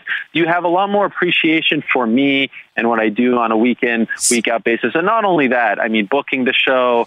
I mean, you had some heavy hitters today. You had an actual Hollywood movie star. It's tough to get that. People don't realize this. Yeah, and uh, you know, of course, when you're asking the questions to me, of course, it's a question related back to to yourself, Ariel Helwani.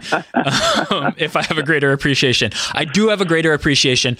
Um, you you don't know it until until you've done it, but um, I, I'm lo- I'm loving it. It's it's a great opportunity, but uh, I- I'm ready. I'm ready for for. Ariel to make his triumphant return and, and for me to uh, to get in the back there and, and do what I'm used to doing and, and let the and let the big boys uh, yourself. I'm, I'm going to give you a little bit of shine here. I'm going to give you a little bit of Oh, rub. thanks. Get back to it.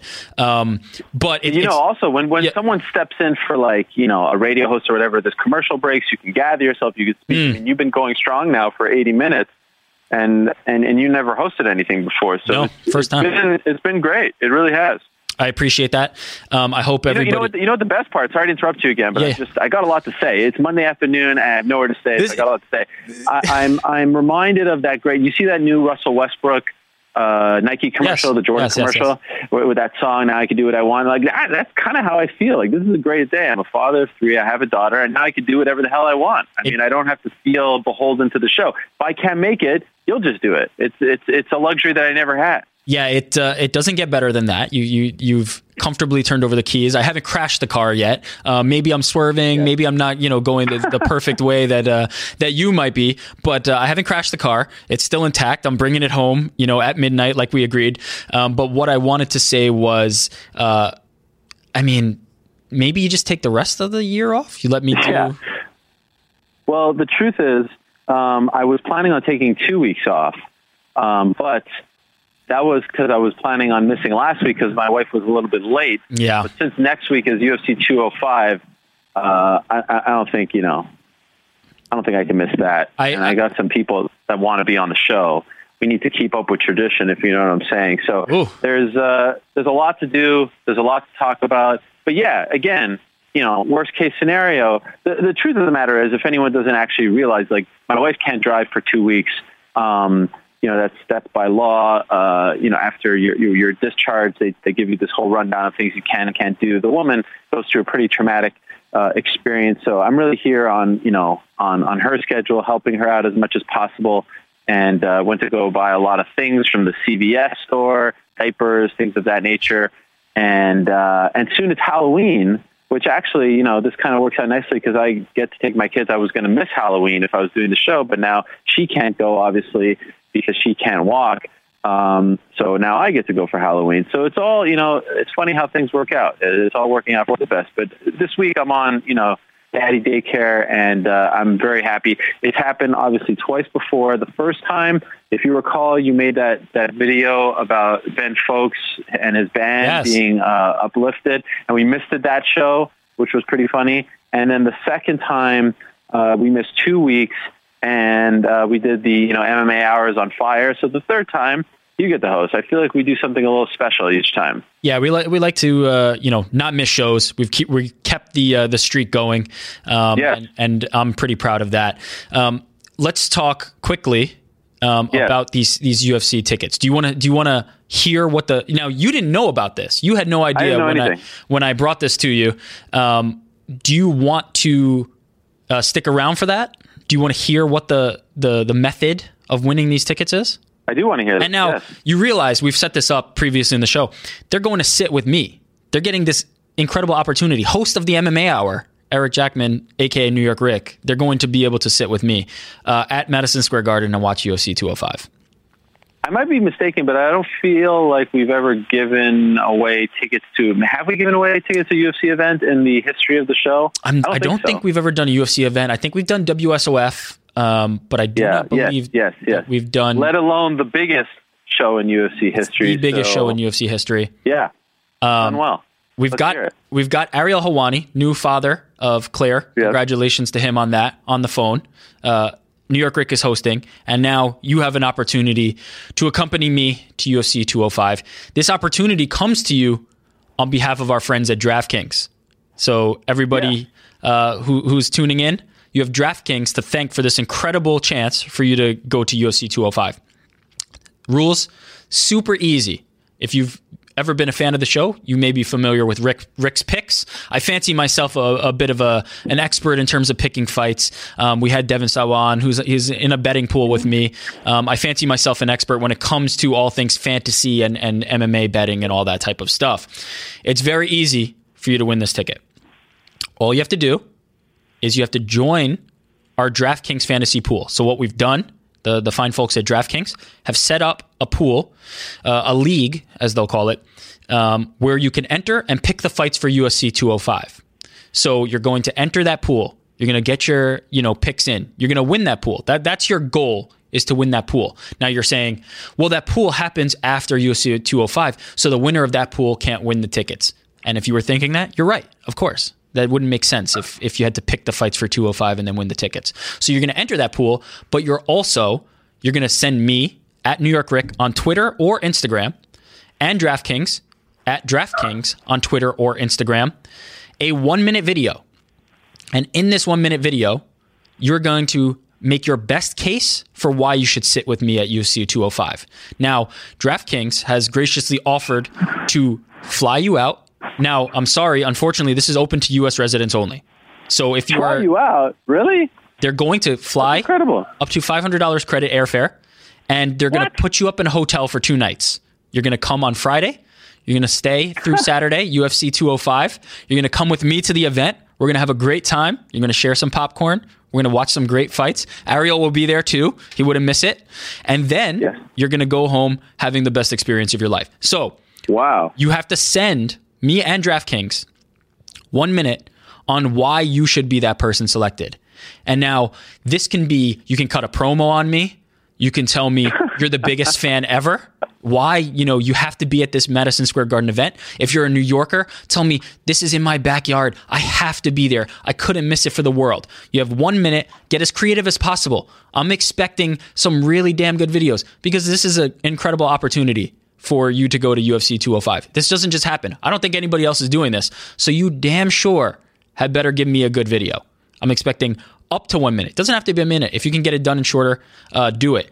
But I need those videos sent to me and DraftKings. And here's how we're going to track it.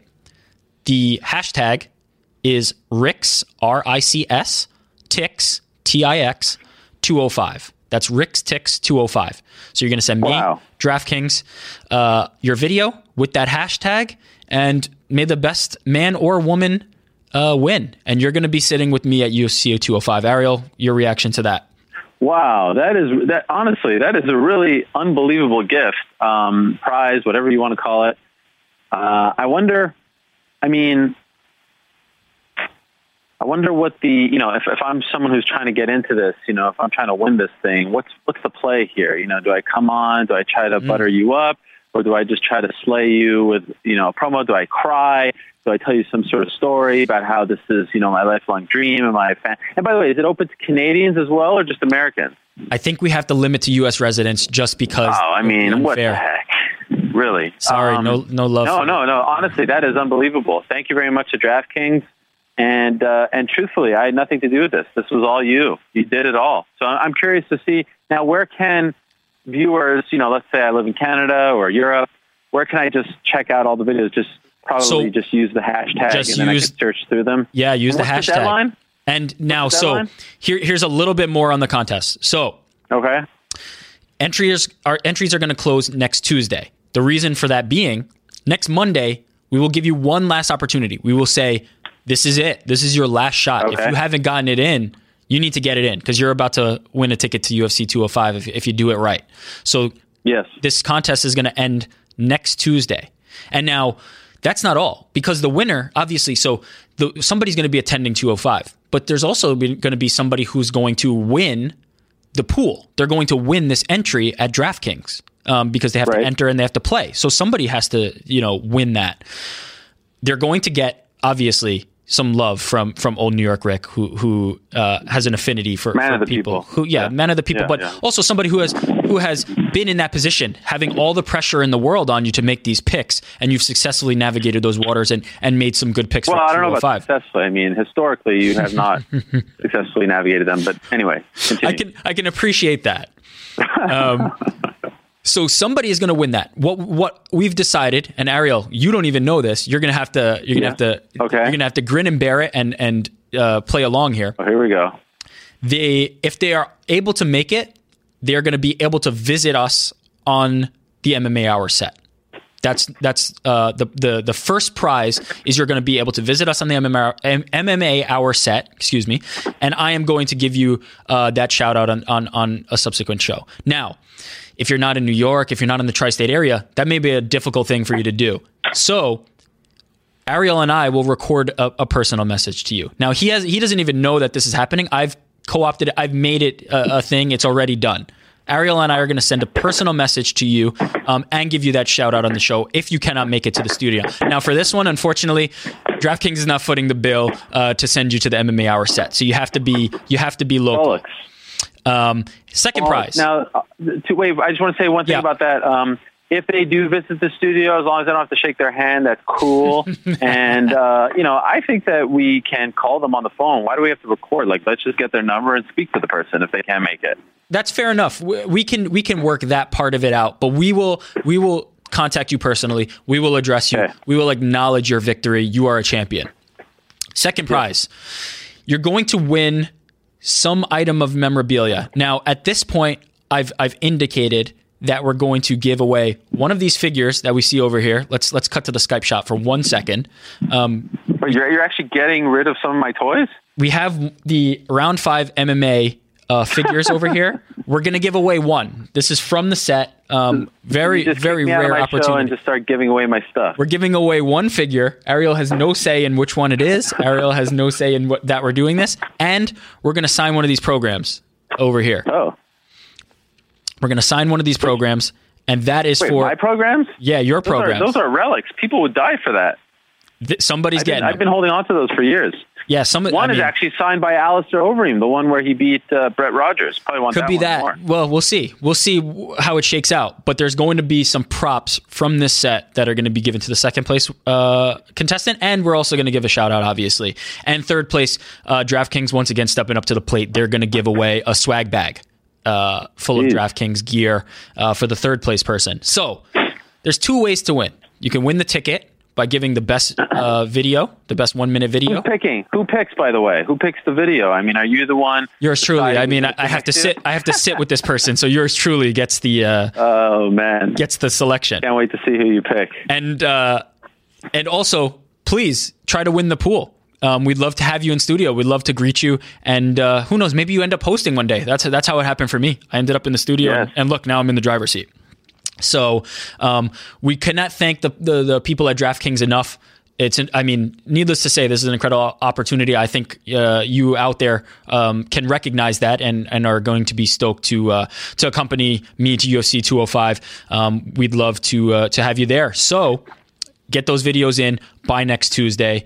Um, I mean, it doesn't get better than that. Ariel, can we do better than that? Yeah. No, I don't think we've ever done better than that. Uh, quite frankly, I think it's all downhill from here. Hmm. Might as well close shop after today. That's Uh, it. no, DraftKings, seriously, thank you very much to them. And I can't wait to see who wins. And, you know, as I'm uh, burping my daughter Hmm. in the middle of the night, I'll be checking out those hashtags. I mean, I hope people actually put some thought into this because I think that you're going to be, you know, looking for something pretty special. And man, 205, I haven't gone on StubHub in a while, but like, what's what's a, what's an average 205 ticket going for these days? Uh, an arm and a leg, I believe, is the actual quoted Yeah. rate. So um, you you need to be entering this contest. And look, if you give me bad entries, guess what I'm going to do? I'm going to take that ticket. and I'm going to take my wife. She's been Oh, yeah. she's been dying to go to this event. You know that what I told her? I told Is her allowed? I told her no, you cannot come to this event. We have to give this away. DraftKings is is giving us this prize to give away to a fan who who's shown proclivity uh, for playing DraftKings, uh, an incredible uh, fantasy player, and at the same time desperate to go. They need to be there, and uh, I had to tell my wife no. So guess what? Give me some good entries. Um, otherwise, I'm I'm swallowing it. That's it. My wife's going. Too bad. Maybe take my daughter, you know? Nah, I don't want to expose her to the MMA too soon. That's true. Also, she doesn't need to take it. I mean, under two, I think, at MSG, you don't need a ticket. So you She can take her anyway. She can work the event. I mean, she can go with you and you know Right. be backstage. It is a trip, I'll tell you. One day, hopefully, uh, you get to experience this. Like you have kids who Oh, are no. four and 2 do and you this. sort of reach a point, and then you go all the way back and you start over. You know, with the spit ups and all that. I mean, it's kind of like I equate it to having a VHS tape and finishing it, and then you know it just rewinds to the beginning, and you get to do the whole thing all over again. My wife is watching this live, and you've planted seeds that cannot be unplanted. So um, let's wrap with this. Ariel, thank you so much. Um, That's it. You're getting rid of me. I'm I'm That's kicking it? you I- off. Pretty short spot. Not a Yeah, I single mean- question. Nothing about MMA. Shane Carwin. What do you know about. MMA? What do you I know about nothing. MMA? I know absolutely nothing. Um, no, in all seriousness, you did great. You did better than great, really. Um, I, I'm probably more excited than you are right now, Hmm. and uh, it's been a long time coming. And you've been asking for, you know, the the big opportunity, and the time just felt right. And you'll always remember that you got your first shot hosting the show. Uh, you know, just a few days after my my beautiful daughter was born, I, and I like that as well. I like that that synergy as well. So enjoy the rest of the show. Thank you very much for doing it. I'm happy that we can give people a show that are, you know, this is one of the most underrated streaks in MMA right now. I mean, you talk about Max Holloway, Tony Ferguson. We have not missed a show in 2016. That's that's a first for us. We have not gone this far into a year without missing a show for whatever reason. I'm very proud of that, and you made it happen. So thank you very much. Uh, you, you did amazing. A plus, my man. Uh, enjoy the rest. And uh, Last thing I'll before I let you week. go. I'll see you Last thing. week. Last Yeah. thing before I let you go. Keeping with tradition. I don't know if you even know this. But you may know this. Your mother texted me yes, to wish me Oh. good luck. That she t- always texts you before every show. So keeping tradition. Alive right. one more time. That's a be- uh, it meant the world to me. And Mama uh, knows. I'm I'm so happy. Mama knows uh, gave me that text and, and it meant everything to me. Ariel, congratulations. Thank you so much. Yeah. And one last thing, I keep interrupting you. One last thing, everyone, uh, for all the nice messages. Uh, you know, my family read them; they love reading them. Thank you so much. Uh, people are so kind, such great people, and I saw the way they were supporting you and you know trying to give you confidence. Just amazing people in the MMA community. So I really, really appreciate it. I know you do as well, and I hope everyone who's uh, about to celebrate or has celebrated, hope you have a happy Halloween. Thank you, Ariel. Peace. I'm out of here. what a way to end it. Couldn't have ended any other way. Um, but it's not over yet. So let me just recap this for anybody who missed it in the briefest possible way. You're going to enter at DraftKings.com. I'm going to tweet out the link right now for the MMA Hours League. You're going to join that league. So that's step number one. Let's tweet that out right now. So the link to that just went out on my Twitter at New York Rick. So you're going to enter that league. Then, after you've done that, you're going to tag me and you're going to tag DraftKings at New York Rick at DraftKings on Twitter or Instagram. Not open to any other platforms, not open to Facebook, Snapchat, anything like that. So you're going to tag me on Instagram or Twitter. If you don't have a Twitter, if you don't have an Instagram, just make one. It's a contest. You'll be fine. Don't don't worry about it. Make one of those accounts or use your existing account. Tag both of us.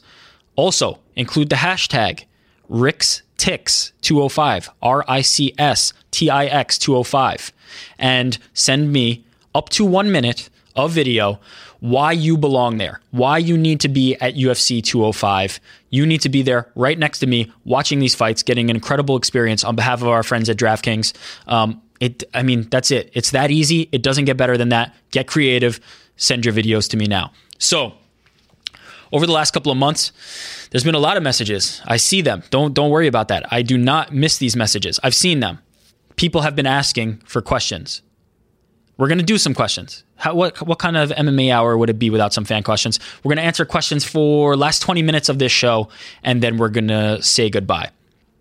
So we're not going to have them on the screen because guess what? That's my role. I'm always doing that. This time I'm here, so I can't put them up on the screen for you. But I'm going to read them out on Twitter. So uh, Christopher Kit came to the studio. Incredible, one of our our hardcore fans.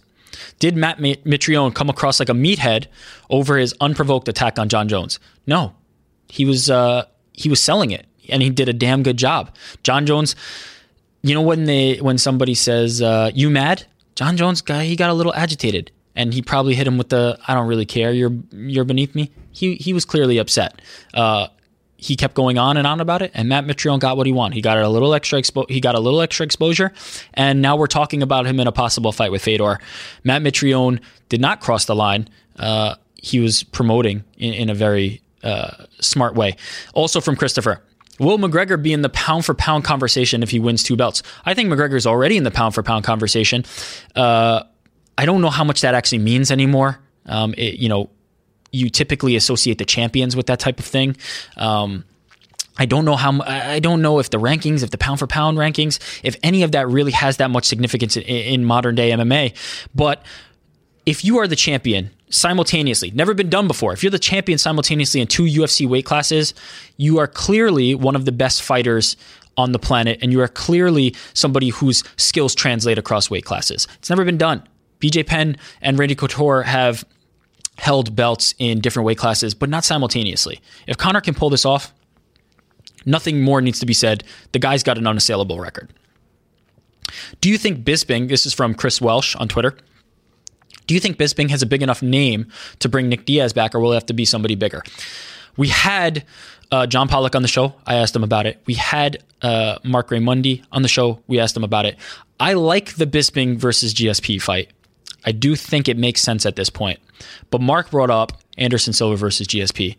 We have waited so long for the potential of that fight. Now, it's a bit of a Mayweather Pacquiao situation. We're not getting them at their peak powers, but um, it's been bandied about, it's been talked about for so long that I think that that's what we finally have to see. I would love to see GSP versus uh, Anderson Silva. And I think this is the only time we would have gotten it. it people who are long-standing champions are not inclined to leave their weight class um, and, and, chase uh, a, a, super fight because they, they have everything to lose. Uh, if they if they end up losing that fight, they potentially look uh, weakened now we've come to the point where GSP has stepped away for a long time, even though he hasn't lost. He, his last uh, uh, official fight was a win and Anderson Silva, since has has lost his, his, championship reign, came to an end.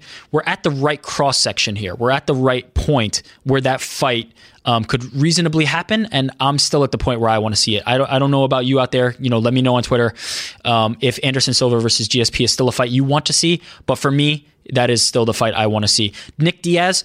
Um, I, I like that fight. I think obviously big money um, fights are, are, what Nick Diaz is interested in, and George St. Pierre is big money. Um, it's not it's not a fight I'm dying to see. It's not a fight I'm dying to see, um, but it's it's certainly a, a UFC pay per view headliner, no doubt about it. George St. Pierre versus Nick Diaz would be um, big box office. It's just not it's just not the fight that that's getting me going for George St. Pierre. If George St. Pierre is coming back, I want to see something special. I want to see Bisping because he's the reigning middleweight champion. That's special. That's something that that has significance in our sport. Uh, Anderson Silva, these two were at the height of their powers together. They are they are considered two of, if not the two, best mixed martial artists of all time. Um, there's significance there. That's the type of fight I want to see George St. Pierre come back for. Uh, Fitz, MMA Fitz on Twitter comes to us with the question How and when did you meet Ariel? Are you an MMA fighting employee? Um, I met Ariel via email as I described at the top of the show, if you missed it, um, I sent Ariel one email saying I wanted to get him coffee and uh, shine up his, his MMA Journalist of the Year trophies. And um, at the time, my timing could not have been better. Vox was taking over the show from AOL. He gave me that opportunity. He put me in touch with the right people at Vox. Um, I've been here ever since. I'm one of the you know the the the OGs of the SB Nation uh, studio family, and uh, it's been an incredible ride. And now here I am sitting in in this seat. I, I couldn't ask for more. Um, so I met Ariel. The first time I met Ariel face to face is a different question.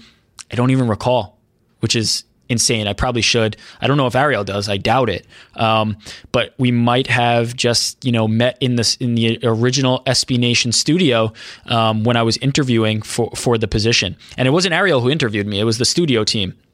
Uh, who did that? Ariel just knew that I that I was a big MMA fan. I in my email, and he's read it on air. Unfortunately, I referenced the Marcus Brimage interview. He had just fought at I want to say UFC on Fox maybe it wasn't Fox. It was it was a fight night or a Fox event. Marcus Brimage had just fought. It was the interview where he talked about um, bringing home uh, bigger girls, and Rampage Jackson crashed it. It was probably one of the most off the rails interview Ariel, interviews Ariel's ever done. Um, it stuck with me so much in my mind. Um, that I had to email him, and I, it was my perfect segue for for trying to get in the door here. And guess what? It worked. So, um, if anybody's out there and you're trying to get into the MMA space, it's a very difficult space to get into.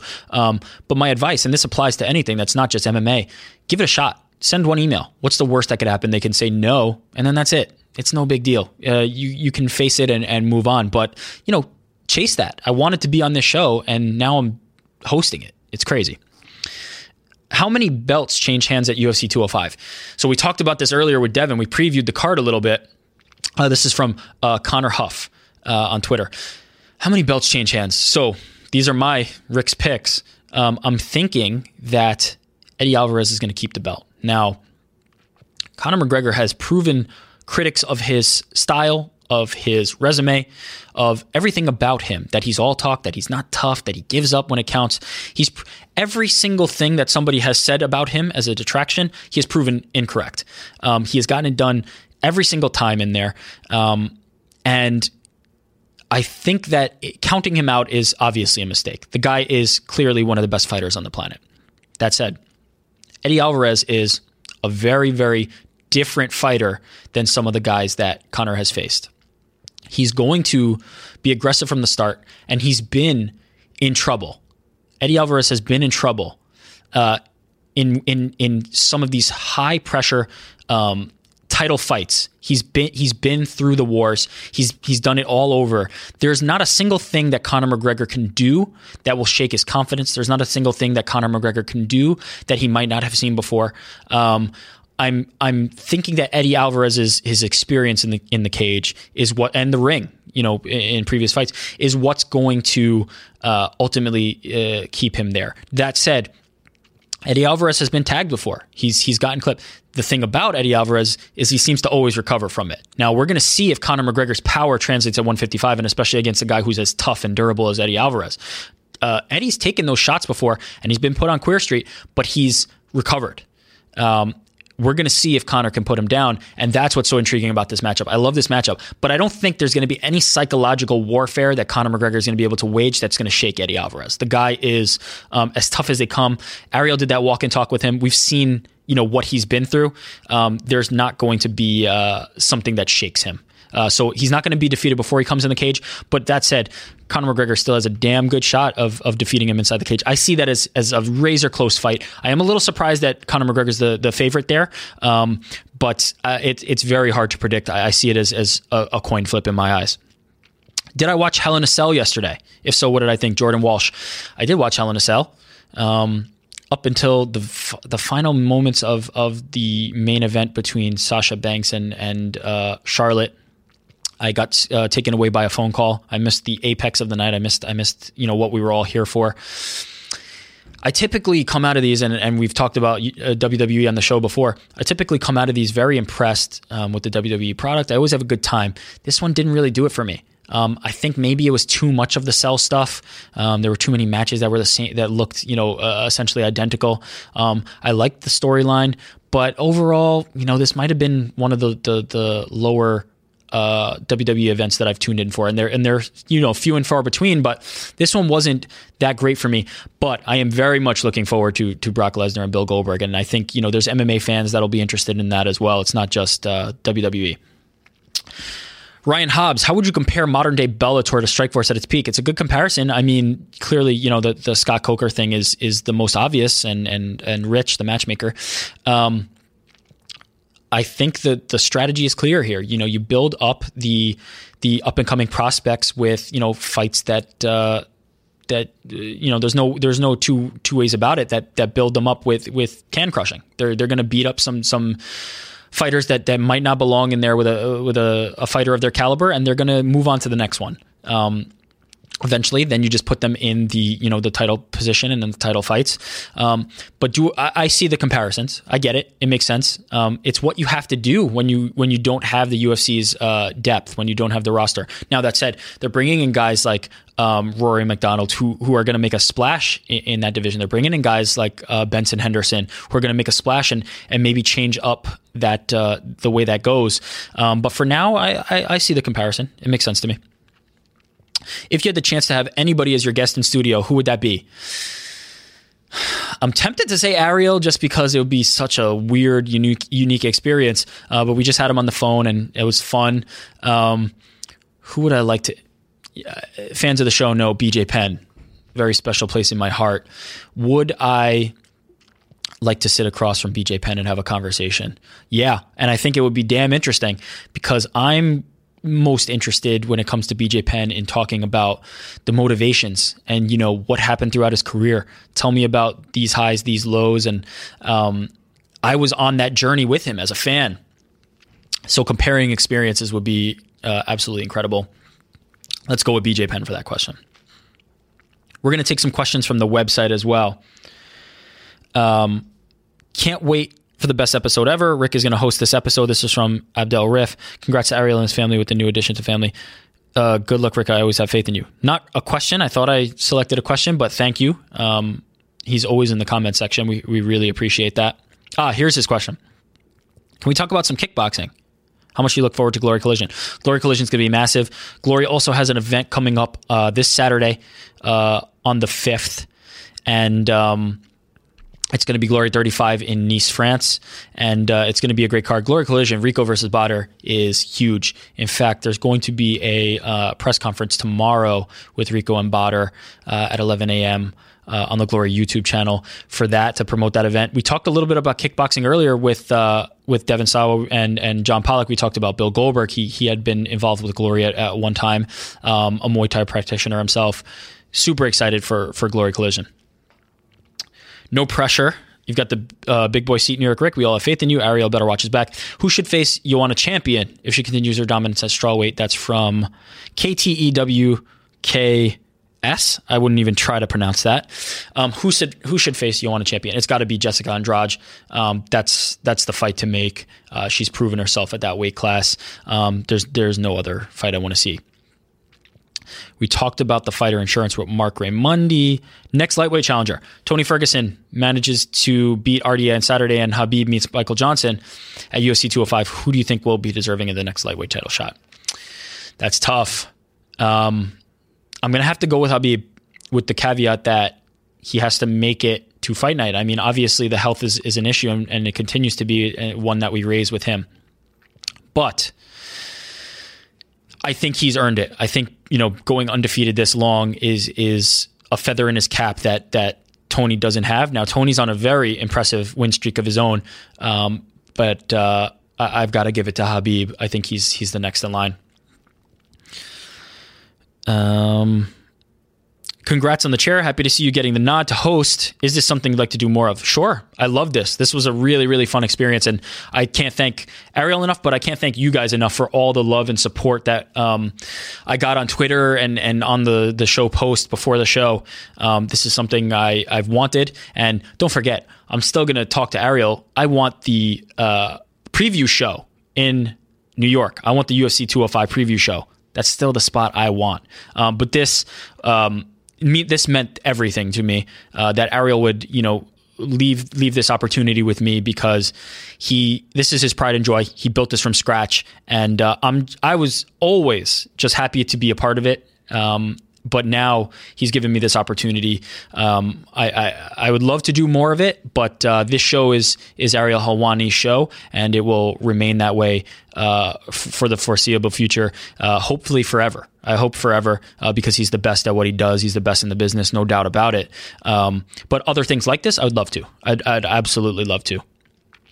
TJ Dillashaw TJ Dillashaw isn't going to get a title fight against Cruz. What would you like to see him do next? Should he fight another top challenger or wait it out for the winner of, of Cruz and Cody Garbrandt? Um, TJ's in a tough spot. This will be our last question. I think um, TJ's TJ's probably you know best trying to keep his tools sharp and, and take another fight, but um, if he waits, he's he's he's right there, and um, I think he'd he'd be deserving of, of, a title shot. And also, he's got the storyline with both guys. So um, if I was TJ, I'd probably hold out and, and, see what happens, see how it shakes out. Um, but uh, he's he's likely next in line, so I'd I'd probably see how it shakes out. Now we've reached the end of the show. We've had John Pollock on. We've had Devon Sawa on. We've had Marc Raimondi on. We've had Ariel Helwani on. And um, it, it, I, I can't even describe, I've, I've talked about this a, f- a few times already. I can't even describe how much it means to me that you guys have tuned in for this show um, and, and, shown me that love and support. Um, so I thank you. And now, as is tradition, hit my music. Thank you, everybody, for sticking along um, on this journey with me hopefully, you know, I know we had a lot of talk. There weren't fighters on. I hope we addressed all the MMA topics that you were hoping to to hear. Um, I didn't want to, you know, just dive into the deep end and start trying to do um, what Ariel does. I don't do what Ariel does. Ariel is um, one of a kind. There's a reason um, he is where he is, and uh, trying to replicate that would have been uh, impossible. Not only impossible, but just a bad idea. That's not my position. That's not what I'm here for. Um, I hope you enjoyed the the engagement. That, that you know that's what the fans say that they love so much about me and Ariel. I hope you enjoyed the engagement with with some of the people that were on today. Uh, in in John Pollock. Tooting, tooting the horn and, and, ringing the bell for a long time. In Devon Sawa, a friend, um, a, a f- tremendous actor. Uh, go see Final Destination if you haven't, and um, and go see his new movie on November 18th uh, but a, a really uh, knowledgeable MMA fan and, and somebody who's who's you know tuning into this show every week, much like some of you. And then Marc Raimondi, the New York boy, um, my my New York boy, um, and uh, it, it, it's it, it's indescribable um, that that they, they would even grant their their time to me on this show. Anyway, enough of that. Um, most importantly, this is what we did. We set up a contest where you can win tickets to UFC 205 and it's easy.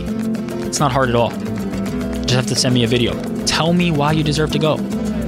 I want I want you to win. So Give yourself that opportunity. Make it count. Peace. I'm out of here.